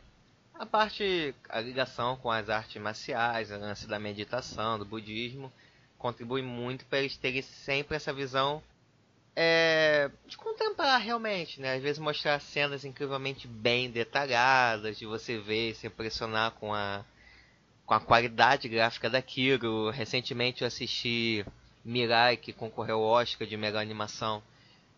Maravilhoso. Tem, tem quadros porra, cenas maravilhosas. O pessoal do estúdio é, Ghibli também é outro que arrebenta. Fora, não sei se vocês estão acompanhando. Dororo também, pô, você chora, quase falta chorar com, com a qualidade do desenho, uma série de coisas. Eu acho que esse não é tanto problema. Eu acho que a grande questão, eles podem manter isso. Mas o foda de tudo é ter o Loricon. O foda de tudo é ter a, a garota peitudaça. Não que não exista mulheres que tenham seios grandes, mas o problema é ela caminhar e sem ficar boing, boing, boing. É uma cena sem necessidade que tem que tra trazer um peso mais sério, mais dramático. Tem que ter um close do peito da mulher de alguma forma. Então, particularmente eu como homem, eu já não gosto tanto de obras assim que mostram isso, por mais que infelizmente algumas obras hypadas como Boku no Hero, que foi um estouro, tem lá o maldito do Mineta, que é aquele personagem tosco e tal. É, é algo complicado. Eu acho que. Concordo que temos um longo caminho, mas eu sou um pouco mais do, da linha da Stephanie que.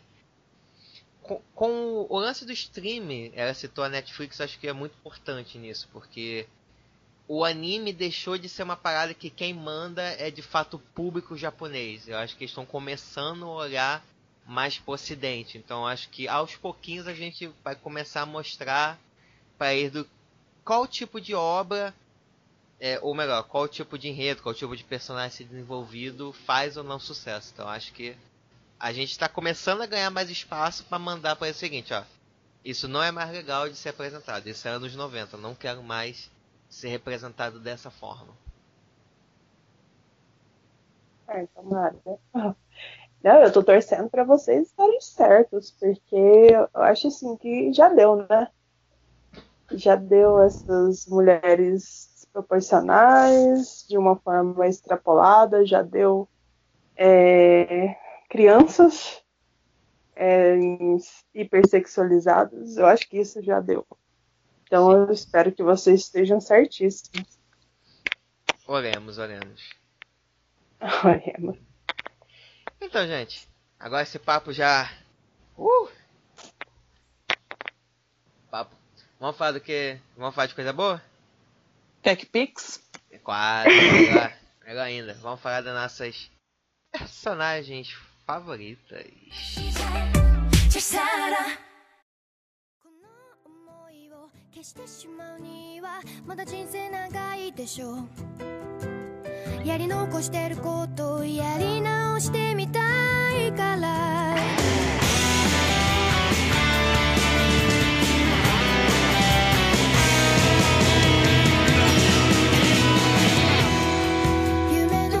papo, uma boa discussão no primeiro ponto. Acho que vários, vários desses abordamos pontos bem interessantes nisso.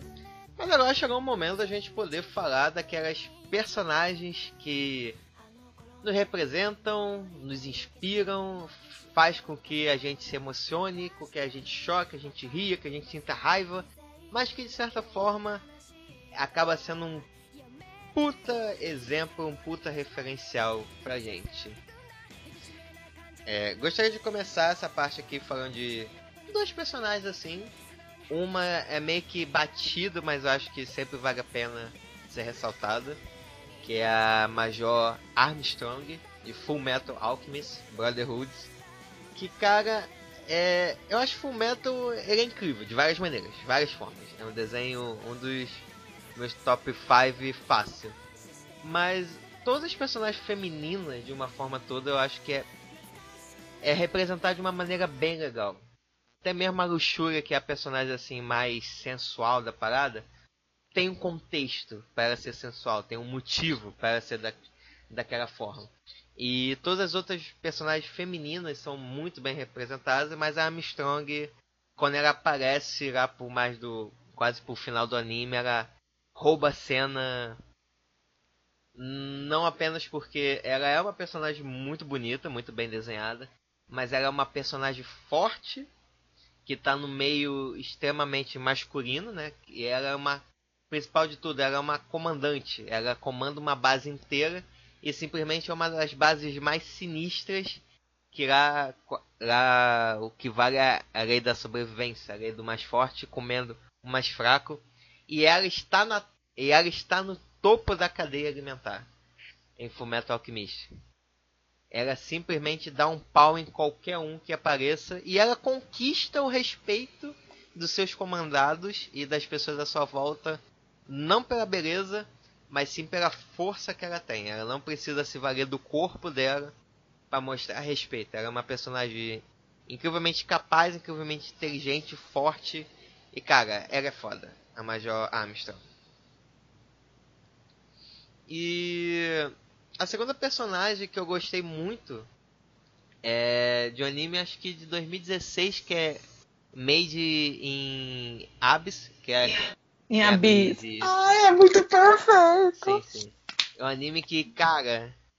É, é muito foda aquele anime, cara. Aquele anime é muito bonito, é muito bem desenhado e tem uma espada muito louca que os personagens são tudo chibizinho.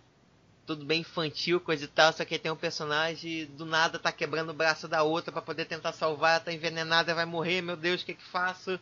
Ah!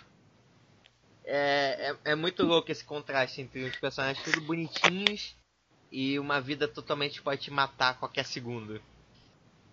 E a personagem.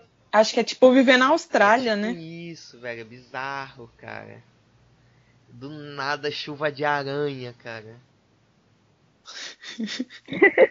Bem Austrália mesmo. É pô, bizarro. Tu acorda, vai pegar o jornal, tem um jacaré na porta entregando, cara. É muito, é muito louco. Mas a, a Rico também eu acho uma personagem muito bacana, cara. Mesmo ela sendo uma criança.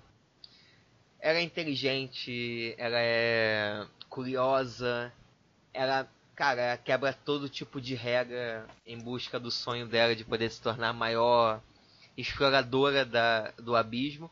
E é uma coisa muito legal que os mais fodas, na maioria dos casos, são mulheres, né?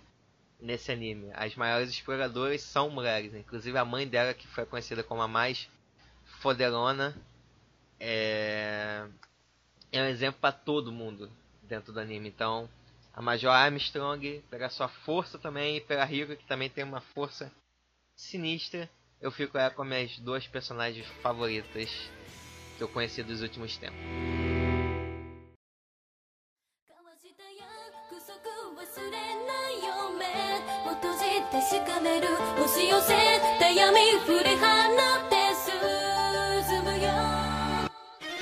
Mas agora a opinião que realmente importa são delas, que hoje esse programa é de vocês. Quero saber, Sui, quais são as suas personagens favoritas? Então, primeiramente, eu queria pedir desculpas porque eu não consigo falar sobre isso sem dar spoiler. E provavelmente vai ter uma churrada de spoilers, mas é isso aí. A primeira personagem que eu gostaria de falar é da Akemi Homura, que é de Madoka Mágica. Primeiro que Madoka Mágica já é um anime que já quebra essa. essa esse de shoujo, né? Aquele shoujo é, arco-íris e tudo mais. É muito maravilhoso. E a Homura, ela é uma personagem que eu gostei bastante porque ela é muito determinada. Ela sofre um pouquinho durante o anime, que ela no decorrer da história tem umas tretas e ela tem que ficar salvando a Madoka e ela fica voltando porque ela sempre tenta e e existe. Ai, meu Deus, é muito louco. E enfim, eu sei que no fim acaba um pouco triste, pelo menos eu achei bem triste. É, mas toda essa toda essa ela acabou fortalecendo mais a Madoka. Então, ela pra mim é uma personagem muito boladona. Pelo menos dos animes que eu assisti, porque quando eu montei é, essa. Quando eu fui pesquisar as meninas, eu procurei de animes que eu já assisti pra poder, né, falar de algo que eu. Então, em primeiro lugar, a, a Kemi Homura. E em segundo, a Neném, a Sugintou, de Rosen Baden, que é daí que vem o meu Sui. Inicialmente é daí que vem o meu Sui. É, ela é uma boneca, né? Mas ela teve toda uma história triste. Ela foi uma das primeiras bonecas a ser, a ser feita. E ela simplesmente foi rejeitada. O criador dela não quis mais e largou ela. Desmontada. Toda desmontada não. Saiu torso. E eu sei que a vontade dela de viver foi tão forte que ela simplesmente que, que, que, assim, as, as bonecas, para poder elas terem. Elas precisam de uma rosa. Uma rosa mágica e tudo mais. E ela conseguiu viver sem essa rosa. Ela queria muito, então ela conseguiu viver sem essa rosa, ela conseguiu andar sem. É, se rastejar um pouquinho sem o torso. E a partir ela né, vai atrás desse cara, que é o, o que ela chama o criador e porque ela quer muito conhecer ele, é muito apaixonada por ele, no sentido paterno e tal. Enfim. Só que aí nesse meio tempo ela conhece a Shinko, que é uma das outras bonecas também. E a Shinko até então ajuda ela bastante. Ajuda a Suya, é, é, ensina ela a andar, pegar equilíbrio mesmo sem e tudo mais, blá blá blá. Só que no fim das contas, a Shinko é uma traída que que, tipo, via ela como um lixo, tipo, com pena dela. E eu sei que a partir daí a Sui ela evolui bastante. E, no fim das contas, ela é uma das únicas personagens que consegue matar uma outra, porque o objetivo delas ali é matar uma a outra, poder ver quem é, quem é a boladona. Ela é a única que consegue durante o anime todo. E não só isso, apesar dela ter sofrido mais, é, ela conseguir ser. É, essas bonecas, para conseguirem expandir os poderes delas, elas precisam de sugar a energia de algum humano.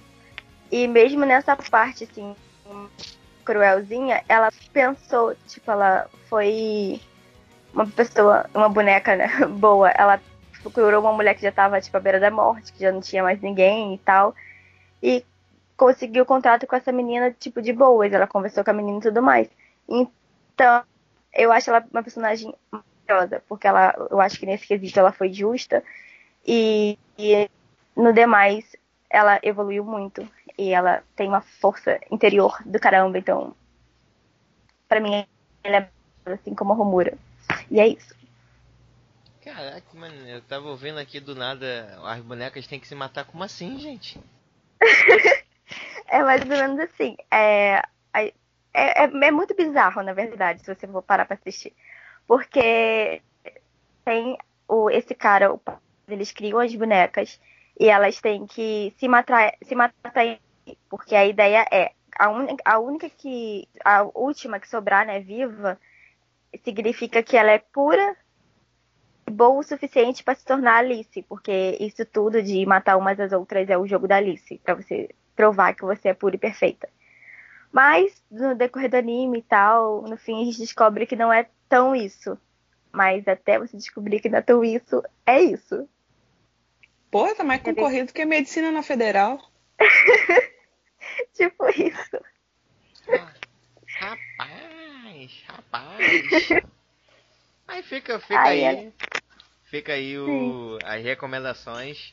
Depois Manda pra gente o que, que vocês achou desse Esse anime baseado na vida do Chuck, o boneco assassino.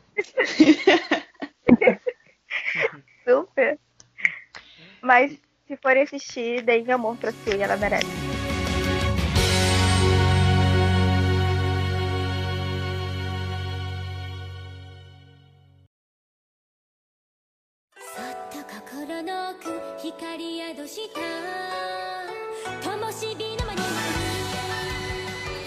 Mas vamos lá. Jana, traga-nos, por favor, suas duas personagens prediletas. A minha primeira personagem é a Miyaki Yuki, de Fushigi Yugi. A Miyaka, Fushigi Yugi em si foi o, o no, pra mim foi o mangá, eu iniciei com o mangá, que abriu as portas para o shoujo da minha vida. Antes eu já acompanhava Sakura, era completamente apaixonada por Sakura, mas eu nunca tinha saído à procura de outra coisa. Então, foi a partir de Fushigi que eu comecei a despertar esse interesse maior por shoujo. E a Miyaka, ela é uma personagem que até hoje eu acho ela incrível, eu acho ela maravilhosa, porque ela é uma menina comum, uma estudante que está se preparando para o vestibular, para o ensino médio. Ela não é tão inteligente, come pra caramba, estilo Goku. É super engraçado isso. E de repente ela entra dentro de um livro, aí já entra mais para esse universo fantástico. Ela entra dentro de um livro descobre que ela é uma sacerdotisa, uma garota de uma lenda, de uma garota que vem de outro mundo para se tornar sacerdotisa, Suzaku no Miko. E a partir desse, do momento que ela se tornou essa sacerdotisa, ela tem que buscar as sete estrelas de Suzaku, são sete pessoas, para que ela consiga invocar esse deus, Suzaku, para que ele conceda três desejos para ela e ela peça a paz nos reinos que estão em guerra naquele, naquele universo que se passa em um local parecido com a China antiga. E é uma menina jovem, frágil, que é protegida por vários caras, os sete caras fortes e que tem os seus poderes e tudo mais. E mesmo assim ela tem um papel extremamente importante na história, que por mais que ela tenha toda aquela fragilidade de ser apenas uma menina humana fraca, ela sempre está disposta a dar até sua vida para ajudar as outras pessoas. Ela não mede riscos, ela não para para pensar que ela pode sofrer, que ela pode morrer, no processo. Ela só quer salvar a melhor amiga dela que ficou presa nesse livro. Ela quer ajudar as pessoas a viverem em paz. E ela quer, se der certo, ela voltar para o mundo dela e viver o romancezinho lá, porque Shoujo sem romance não existe, né? Então viver o grande amor dela lá, que ela é, acaba se apaixonando por o Tomohome, que é o personagem B10 lá do, do anime.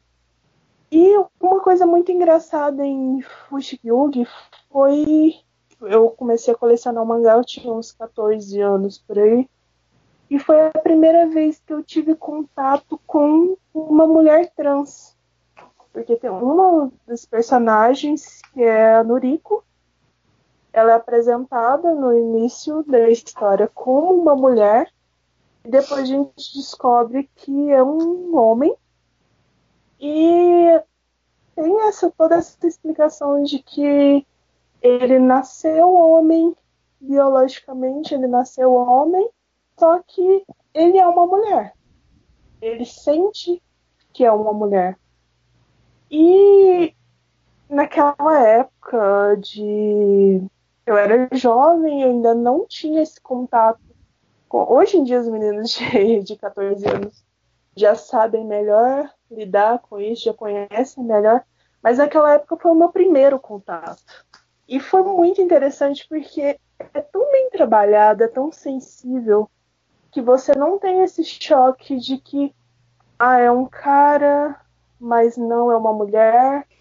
E essa confusão é, tra é trabalhada de uma forma tão delicada, tão sensível, que acaba não impactando tanto. Então é um, um anime lindo que eu recomendo, um mangá um mar mais maravilhoso ainda. Eu recomendo.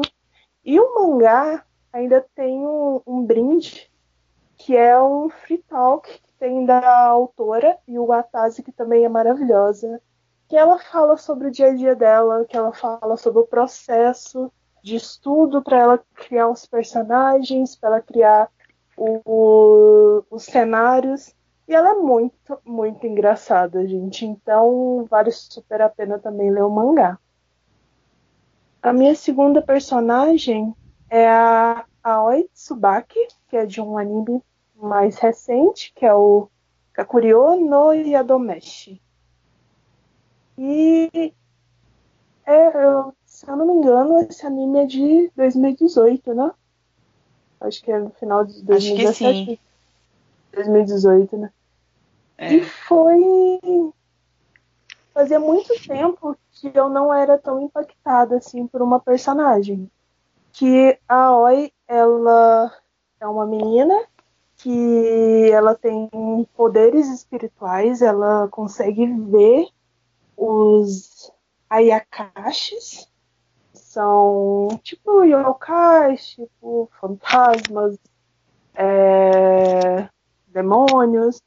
Ela tem essa ela tem essa sensibilidade, ela consegue ver essas figuras e ela acaba sendo sequestrada para um reino, reino oculto, onde ela descobre que o avô dela, ela foi abandonada pela mãe, criada pelo avô, e ela descobre que o avô, que morreu recentemente, ele tinha uma dívida enorme, e ele resolveu que ia dar ela como garantia.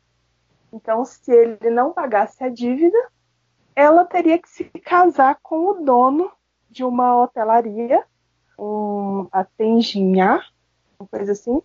Ela teria que se tornar noiva do Deus Ogro. E. Beleza. Não, é incrível. O meu avô não paga uma dívida, eu vou ter que casar com um Deus Ogro e viver o resto da minha vida no reino oculto. Só que é lógico que ela não aceita, e isso é muito bacana, porque é uma humana ela tem esse, uh, esse dom, esse poder espiritual, mas é uma humana. É frágil, qualquer um dos, dos Ayakashis poderiam destruir ela em. Tanto é que muita gente quer devorar ela por lá, só que ela é protegida pelo deus ogro, né? E mesmo assim, ela fala assim: opa, o meu avô falou isso, mas eu não vou casar com você nunca. Eu vou pagar a dívida. Então ela se compromete a trabalhar na, no, na, hotel, na pousada, na hotelaria. Ela se compromete a trabalhar para pagar a dívida. Só que rola todo um preconceito por ela ser uma humana e ela acaba abrindo um restaurante no isso é muito bacana no anime porque eles focam muito nessa questão culinária. Então são cenas maravilhosas dela cozinhando e tal e ela monta um restaurante. E esse poder espiritual dela é transmitido para comida. E essa comida acaba agradando os ayakashis. E quando eles estão fracos, machucados, acabam curando eles, dando energia. E o que eu acho muito bacana nessa personagem é que ela é uma personagem forte, muito forte, firme, mas sem perder a gentileza. Então ela está sempre disposta a ajudar, ela dá o sermão na hora certa, ela sabe ser compreensiva, sabe ouvir na hora certa. E ela é muito firme, ela é muito. tem uma personalidade muito maravilhosa. E quando eu assisti esse anime, me impactou muito a personalidade dela. O anime é muito bonito, a história é um shoujo meio clichê e tudo mais, Mas a personalidade da personagem fez com que eu ficasse completamente apaixonada pelo anime. Fazia muito tempo que um anime não me impactava tanto, um personagem não me impactava tanto. Então também super indico, vale super a pena assistir. Show, show de bola. E também fica o recado aí, cuidado com os acordos que seus avós podem fazer, né? E as dívidas, é, né? Você pode acabar casando com o ogro. Nunca, nunca sabe. Mas porque eu tava vendo as imagens aqui, se eu vi o ogro, até que é gatinho. Né? Até que. dependendo. Dependendo da conversa. Posso até não Pois em é. namoro, hein? Mas. É, brincadeira da parte, uma parada maneira é que quando você tem uma obra que ela monta bem os seus personagens, não pautada em estereótipos nem em clichê, acaba você se, se sente mais impactado e também você tem contato com outros assuntos que normalmente você talvez não tenha seu, no seu cotidiano, como no caso dessa personagem trans que você citou. E até aqui fica como recomendação um episódio do Bunka Pop, é, It's Not a Trap, que ele indica outras obras que abordam personagens trans também, de uma maneira com essa sensibilidade que você descreveu.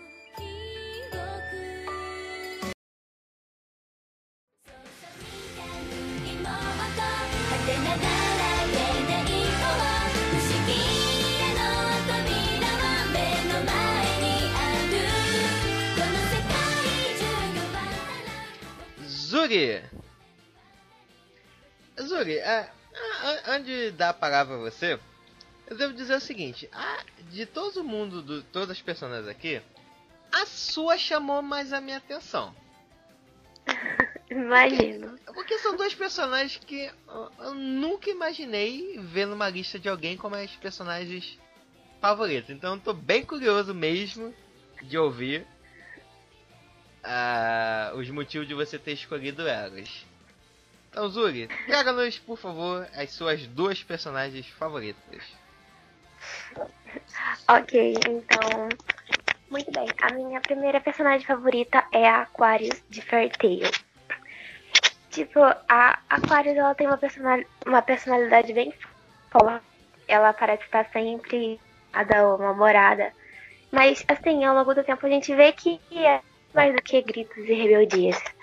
Ela tem, tipo, uma historiazinha assim, meio complicada. Não tem exatamente uma história sobre ela, mas. Por exemplo, a antiga mestra dela, ela era, tipo, a mãe da protagonista, né? E ela foi passada pra filha dela, pra filha de sua mestra, porque a, a- ela estava morrendo. E ela ficou com a menininha, como se ela fosse, tipo, uma menina nova babaca. Dela não era esse. O papel dela era tipo, tá ali pra ajudar nas lutas e só que ela teve um papel a mais, então ela acabou ligando a essa garota, que é a Lucy, a protagonista, né, do anime. E tipo, mesmo com todos os probleminhas que ela teve que passar, sendo que ela não era tipo obrigada a passar por isso, ela não deixou de ser firme e cuidar da garota sem problema. Só que ela não deixou de ter a personalidade dela, tipo, nada abala ela, independente da situação. Aí, tipo, ela é super forte, não só fisicamente, porque também ela é uma das, das chaves mais que tem. Mas, tipo, por inteira, ela não deixa sua personalidade de lado pra agradar nenhum dos outros personagens. Ela luta por si mesma, mesmo sendo ordenada a fazer uma certa coisa. Tipo, às vezes a Lucy manda ela fazer um negócio e ela ataca até mesmo a própria Lucy. Porque ela não tá nem aí. Tipo, sabe que ela tá certa, ela simplesmente vai. Porque ninguém manda exatamente nela, né? Acho Isso é uma coisa bem legal, tipo, ela não deixa impor, ao mesmo tempo que ela gosta da, das pessoas, né? Mas mesmo assim, isso não é tipo, abaixar a cabeça. Eu acho isso bem legal da parte dela. Porque é uma coisa que é raro ter uma personagem assim, né? Muitos, infelizmente, eles, como a gente já citou aqui, eles falam, eles usam as personagens femininas como pra, muito tipo, elas não têm opinião própria, elas só estão ali pra gente simplesmente e usar como objeto, literalmente. E ela não, ela tá ali, ela faz o que ela quer, independente se ela tiver que fazer, se for certo. Então, eu acho isso muito bom. E, tipo, pra não ficar, tipo, ah, nossa, ela é muito grossa, tipo, ela os outros e tal. Tipo, não, tipo, ela só tem uma opinião própria. E tem, tem certos momentos que mostram que ela é realmente boa. Tipo, ela é super digna. E a lealdade dela foi quando ela sacrificou lá no último no, no tempo de vida dela. Ela sacrificou pela luz para poder invocar lá o rei, o rei dos espíritos celestiais. E Pô, eu acho que muitas poucas pessoas esperavam isso dela, porque ela não parecia que faria isso. Mas, tipo, ela tem coração, ela tem afinidade com a mestra dela. E ela fez isso, tipo, por amor, de verdade. Ela deixou isso bem explícito. Tanto que eu acho que todo mundo que acompanha a Fairy com certeza, uma semana chorando, pelo menos eu fiquei, quando aconteceu isso porque ela realmente é uma personagem muito forte e muito boa, cara. Ela tem uma personalidade linda, uma lealdade linda, e ela é maravilhosa por si só. Não precisa de muitos detalhes, é, ela já é boa desse jeito. E a minha segunda personagem favorita, eu tenho certeza que muita gente vai discordar ou não, pode até ter uma opinião nova sobre, né? Que Tenten de Naruto. Então, é um pouco complicado falar sobre ela, porque, tipo, eu muito potencial nela, sendo que ela, tipo, nem parece direito, ela com certeza é uma das personagens que nem apareceu direito. Ela deve ter com certeza foi um tapa-buraco ali. Mas eu vejo muito potencial nela. Tipo, ela é bem mal explorada. E eu acho isso muito triste. Porque ela é bem mais do que. Tipo, tem gente que zoa muito ela, porque, tipo, realmente ela não é muito mas eu acho que isso não é um problema, porque isso foi um fato que o criador não quis explorar. Isso não muda ela é boa como pessoa ou não. E tipo, ela. Eu acho ela que ela é uma das kunoites mais fortes. Junto com a, a Renata, elas dão as mãos. Porque, tipo assim, não desmerecendo as outras, mas tipo a Sakura. A Sakura, ela só deu um up quando ela percebeu que ela tava ficando pra trás, porque antes ela corria atrás do Sasuke, ela ficava um pouco atrás do Naruto, então ela não fazia nada, ela ficava só esperando ele fazer alguma coisa pra ela. E Ino também fazia muita coisa, né? Tipo, elas não tinham um motivo, tipo, elas elas mesmas como motivo para prosseguir. Diferente da, da Tenten e da Renata também, né? Mas focando Tipo, o, o foco dela é muito mostrado, porque, tipo, ela cuida da equipe como se ela fosse a mãe deles, tipo, é muito fofo. Ela se preocupa, ela apoia e até mesmo dá bronca nos, nos três dela quando é preciso. Realmente se importa. Ela não tá ali só pra, tipo, ela é realmente uma das que fica mais atrás, mas como eu disse, é um ponto do autor, na minha opinião. Tipo, ele não quis explorar isso, mas ela poderia ser muito mais do que ela mostra ser. Tipo, ela é mó sensata e ela é obrigada a ter uma personalidade forte porque os outros são meio perdidos, né? Um é frio demais, os outros são bobinhos, aí ela tem que controlar todo mundo ali. E eu acho muito legal a parte dela, porque ela não deixa de ser quem ela é. E outra coisa, tipo, ela é um dos personagens moleques que tem um anime inteiro. Ela tem uma, um estilo meio chinês, né? E, tipo, ela usa roupas bem largas e, tipo, o cabelo, o cabelo tipo, aquele modo bem, bem diferente. E, tipo, ela não deixa de ser desse jeito. Até porque ela, tipo, ela é um ano mais velha do que a maioria, né? Que ela é do, do nível. Do, do povinho mais velho lá. E, tipo, não mostra, já que ela não bastante, mas eu não que deveria ter, tipo, uma discriminaçãozinha por causa disso também. Até porque, né? Não tem muita, muitas cenas das meninas juntas, mas enfim. Tipo, ela realmente não decide ser quem ela é, apesar das dificuldades de, de aparecimento dela, essas coisas assim. Mas eu acho que, tipo assim, mesmo ela não aparecendo praticamente nada no anime inteiro, ela já consegue me conquistar muito. Ela é muito maravilhosa. Tem vários outros pontos que mostram isso, mas eu acho que já disse o suficiente que ela tem, tem realmente uma pessoa. Show, show. É, Interessante, então acho que depois dessa realmente vamos ter que fazer um episódio de Naruto para deixar você falar mais sobre a Tenten. Tô aqui pra isso. Que. É, Naruto é, uma... Naruto é foda, né, cara? É um anime bom, mas dá umas derrapadas em construção de personagem Uhum. que não tá no mangá, cara. Muito, muito personagem maneiro que é deixado de lado na obra, cara. Mas. Verdade. Aí deixa pra gente falar mal no episódio Naruto. Ou bem, né? É, sim, sim.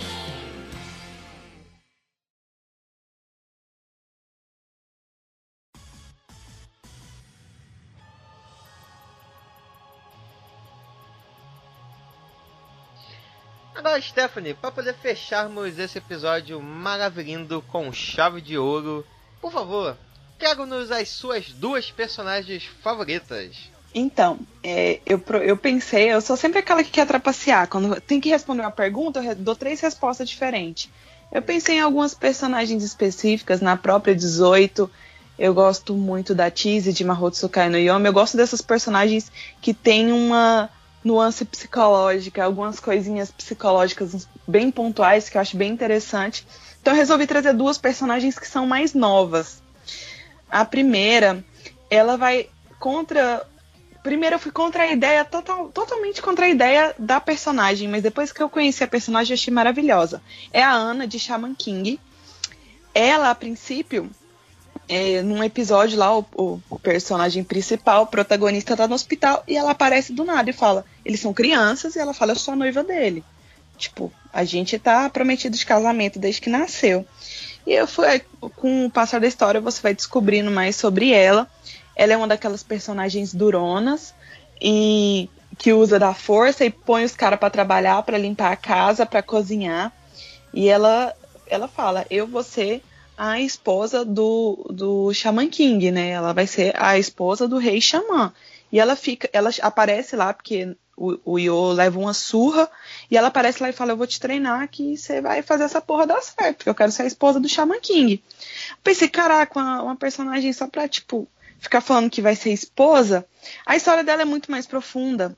Ela é uma um tipo de xamã que ela consegue é, sentir e ler pensamentos e sentimentos, intenções das pessoas, além dela conseguir ver, se comunicar e invocar espíritos e demônios.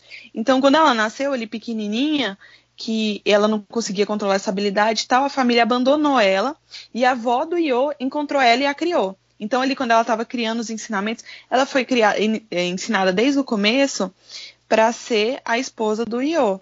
Só que eles dão um desenvolvimento muito foda para ela. Eles treinam as habilidades dela, eles treinam a parte psicológica dela, porque ela não vai ser só uma esposa que vai cozinhar.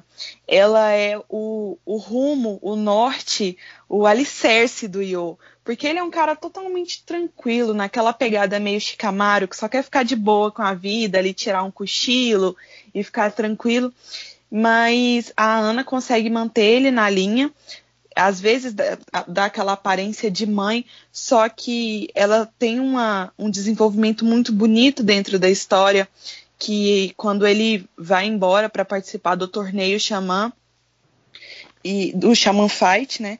Aí ela, ela vai atrás dele depois de um tempo e ela chega lá, ele tá numa situação, não quero dar tanto spoiler, não sei se o pessoal assistiu, mas ela chega numa situação que ele tá, que ele apanhou bastante e nesses momentos pontuais em que ela mostra o sentimento dela, ela é muito foda. Porque a gente. É, são cenas muito emocionantes. Eu chorei em uma das cenas, mas isso não conta muito que eu sou uma manteiga derretida. Mas ela é uma personagem muito forte. O personagem, o antagonista, que é forte pra caramba, aqueles bem overpowers, que é o irmão gêmeo do, do esposo prometido dela. Na primeira vez que eles se encontram, ele tá falando merda, ela vai lá e mete a mão na cara dele sem pensar duas vezes. E ele, você pensa, o cara vai explodir ela igual ele faz com qualquer vilão, qualquer, qualquer pessoa que entra no caminho dele. Não. Ele dá uma risada, tipo aquela risada de quem ficou apaixonado, fala: Olha, você realmente é a pessoa ideal para o Yo. Você é a pessoa. Não, ele fala, você é a pessoa ideal para ser a esposa do Shaman King, porque ele também quer ser o Shaman King. E ela tem umas habilidades de invocação muito bem desenvolvidas, ela é muito foda, muito centrada.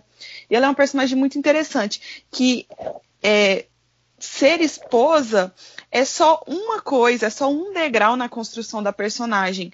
Não é o mundo dela não girou em torno disso. Ela teve todo um desenvolvimento, um treinamento, sabe? Ela manja, ela é muito forte fisicamente, apesar de ser magrinha e pequena. Ela é muito forte fisicamente, muito forte psicologicamente, porque o Yu é o cara super positivo, mas quando as coisas começam a dar errado, ele começa a dar para trás, ela que uhum. traz ele de volta, ela que tem aquela força. Então ela é uma personagem incrível, muito completa. E eles têm o desenvolvimento depois, eles se casam e tal. Tem a continuação dos, no mangá, que deles adultos, dos filhos deles e tudo mais. Só que eu não quero entrar muito nesse âmbito. Eu gosto da Ana, da Ana criança, a Ana que criança que me conquistou. Ainda nessa pegada adolescente, pré-adolescente, eu gosto muito da Maca de Soul Eater. A Maca, eu conheci ela num momento que eu estava meio surtada da vida e eu me identifiquei muito com, com as nuances da personagem, a questão psicológica e tal, o desenvolvimento dela, as qualidades, os medos que ela tem, eu, eu achei muito interessante. Ela teve um problema com o pai dela, é, o pai dela é uma arma. Existem dois tipos de pessoas: pessoas que manipulam as armas e as pessoas que se tornam as armas. Essas pessoas que manipulam as armas, eles têm que coletar determinada quantidade de almas para que essa arma vire uma arma do deus da morte.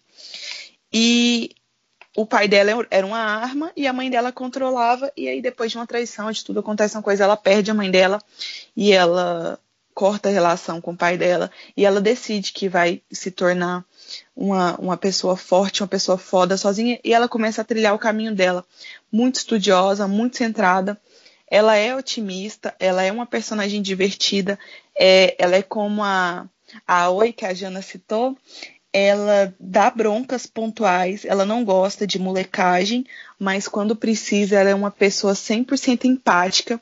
Tem um personagem que fica cheio de, ai, me desculpa e não sei o que, e ela dá uma sacudida e fala, desculpa, você deixa pra morte. A gente vai resolver essa parada. Então, assim, ela é uma personagem maravilhosa. A luta final dela contra o vilão é que a gente descobre um pouco mais sobre as habilidades dela, sobre o que está rolando com ela, assim, porque ela tem uma batalha interna, ao mesmo tempo que ela tenta se desenvolver nessa questão de pegar as almas e transformar a, a foice dela, que no caso é o personagem Soul, transformar ele numa arma do deus da morte, ela tem as batalhas internas, os problemas familiares, ela tem os problemas de confiança, que às vezes ela perde a confiança. E quando ela luta, que ela meio que naquela pegada Rock Lee versus Gara, que ele já perdeu meio que a consciência e ele tá indo só pela força de vontade, ela tem dois momentos muito parecidos com esse. E é incrível, porque a força de vontade dela é muito grande. E ela sai no soco, literalmente. Ela é mão na orelha do vilão o tempo todo. E ela é uma personagem muito bacana. Se eu não me engano, é do estúdio Bones, então ele tem aquele traço bem característico que eu não gosto tanto, mas é um anime tão gostoso de assistir. Eu acho que ela é uma personagem tão bacana que dá pra, tipo, maratona de boa. E ela é uma personagem muito foda, apesar da pouca idade. Cara, eu, te, eu tenho que agradecer a Stephanie e a Jana por vários motivos, mas é, vocês dois conseguiram reavivar memórias em, em mim que estavam escondidas com essas indicações de vocês, cara três animes fodas que eu assisti que tava, tava guardadinho em algum canto da minha memória, mas que vocês ajudaram a reviver, cara. Cara, muito obrigado mesmo. De nada, a gente manda o boleto. Nada. ah, relaxa, se, se depender dos correios, nunca que eu vou receber isso. Mas detalhes à parte. Bom, gente, gostaria de agradecer muito a participação da Jana e da Stephanie. Tenho certeza que a galera que vai ouvir vai curtir muito a discussão que, que nós trouxemos hoje. A Azuri e a Sui também, que é, são as apresentadoras fixas aqui, mas, cara, foi muito bom conhecer. Ouvir um pouco mais um outro lado de vocês, algumas experiências que todas vocês passaram. que também me ajuda, me ajudam a perceber um pouquinho talvez alguns erros que eu cometi, algumas formas que em algum momento já tratei uma menina otaku de maneira errada, tentando desafiar ela pelo se você é realmente otaku, então me responda qual é a cor do que o autor está usando agora nesse exato momento e quando não sabe tratar ela super mal. E eu acho que o mais importante dessa discussão é exatamente isso. Se a gente vai conseguir mudar toda a indústria, não sabemos. Mas se conseguimos mudar um ou dois ouvintes e ajudar a uma outra menina que esteja ouvindo a sentir mais forte, mais confiante no gosto dela seguir, cara, já vou ficar muito feliz com isso. E agradecer muito a participação da Jana e a Stephanie mais uma vez no episódio de hoje. Sim, eu só queria botar mais um ponto, é, meninos que estiverem ouvindo, para, se, é, se possível, né, dar uma analisada na, nos seus é, é, estudos antigas para poder ver, né? Porque nunca é tarde para recomeçar, para poder admitir e tentar melhorar. Né? Uma, eu acho que o mais legal é isso. Em vez de a gente ficar tentando é, lutar contra algo que está errado só por, por ego, é bem interessante a gente parar, analisar, ver se não está magoando o outro e tá melhorando. Tipo, dá, tá dando um espaço para as meninas. E, e não só os meninos, mas algumas meninas também acabam vivendo nesse ambiente tóxico, acabam ficando tóxicas também. Acho que é legal também. Para todos nós, a gente, nós somos, aliás, nós, nós somos humanos, estamos aqui, né, erramos, é, estamos, vamos errar mais vezes, mas o, o, o problema não é tão é você reconhecer o erro e melhorar ele. Você procurar é, ver onde está errado e aceitar, né? é, ao, quando a pessoa te diz que você está errado, você para, em vez de ficar tipo, não, não estou errado, você para pensar, poxa, mas será que eu estou errado mesmo? Vou considerar isso aqui, vou analisar. Que esse é o legal. Essa aí a gente só faz juntos. Então a gente tem que começar por nós mesmos e dando que a gente puder ajudar. Zuri, quer deixar seu último recado pro pessoal que está ouvindo? Então, eu, na verdade nem tenho muita coisa para falar, as minhas palavras serão as da Sui agora. Mas é, é isso, gente. É bom se conscientizar, né? E também verificar se tá, realmente precisa de conscientização no momento. Eu acho que tem muitas pessoas que acabam ficando com medo de, ah, mas eu vou mudar minha personalidade. Às vezes não é questão disso, né? Eu acho que a pessoa tem que pensar um pouco mais, ter um pouco mais de empatia também. E não é sobre mudar a personalidade, é sobre você consertar um erro que está impregnado na cultura ou enfim. É, Jana, último recadinho. O meu recado vai para as meninas. Gente, continuem gostando do que vocês gostam. A cultura pop, a cultura nerd é muito bacana. Tem muita coisa legal. Tem espaço para todo mundo. O que atrapalha é a fanbase, né? Então, continuem gostando, continuem consumindo, continuem falando sobre as coisas que você gosta. Não deixe os caras é, te intimidarem, não deixe o lado nocivo, o lado tóxico desse mundo é, podarem vocês, intimidarem vocês. Porque quanto mais tiver menina falando, quanto mais tiver conteúdo feito por meninas, quanto mais a gente estiver lá presente no que a gente gosta, no que a gente ama, mais essa cultura babaca vai acabar mudando. É a tendência a mudar, não tem mais tanto espaço para esse, esse comportamento tóxico. Então, continuem falando, continuem assistindo, continuem gostando e continuem é, sendo essas garotas maravilhosas, garotas fodas que fazem esse comércio, esse universo otaku continuar fluindo. Perfeito. Stephanie, para fechar com chave de ouro, suas últimas palavras, não que você vai bater as botas quando terminar esse programa, Ufa. mas para poder fechar o episódio de hoje. Então vou falar aqui bem rapidinho. Eu comecei todas as minhas falas que vou falar rapidinho, não falei nenhuma rapidinho, mas antes que o galo da Jana cante, Eu tenho um canal por onde você, você me conheceu, né? o Stephanie Senpai, se você gostou de algumas coisas que eu falei aqui, se você quer debater algum assunto comigo, me dar alguma indicação, conhecer um pouco mais sobre o meu conteúdo, vai lá no YouTube, Stephanie Senpai, Stephanie com dois N's e Y, porque minha mãe queria um menino, eu sempre falo isso. Ou lá no Instagram também, arroba Stephanie Senpai. De vez em quando rolam uns memes, umas notícias, umas fotos da minha gata doida, acontece essas coisas. E meninas, venham para o lado Otaku da Força, que é maravilhoso. Meninos, vamos abrir espaço aí pra galera, porque como a Jana falou, cabe todo mundo. É igual coração de mãe e é maravilhoso. Show de bola, gente. Muito obrigado pela atenção de todos aqui. Vamos ajudar a nossa querida Stephanie Senpai a alcançar um mil inscritos. Vamos ajudar a conseguir a sua, sua, sua placa do YouTube de ouro. Vamos nessa.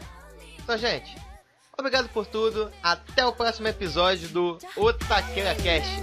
Valeu! Fui!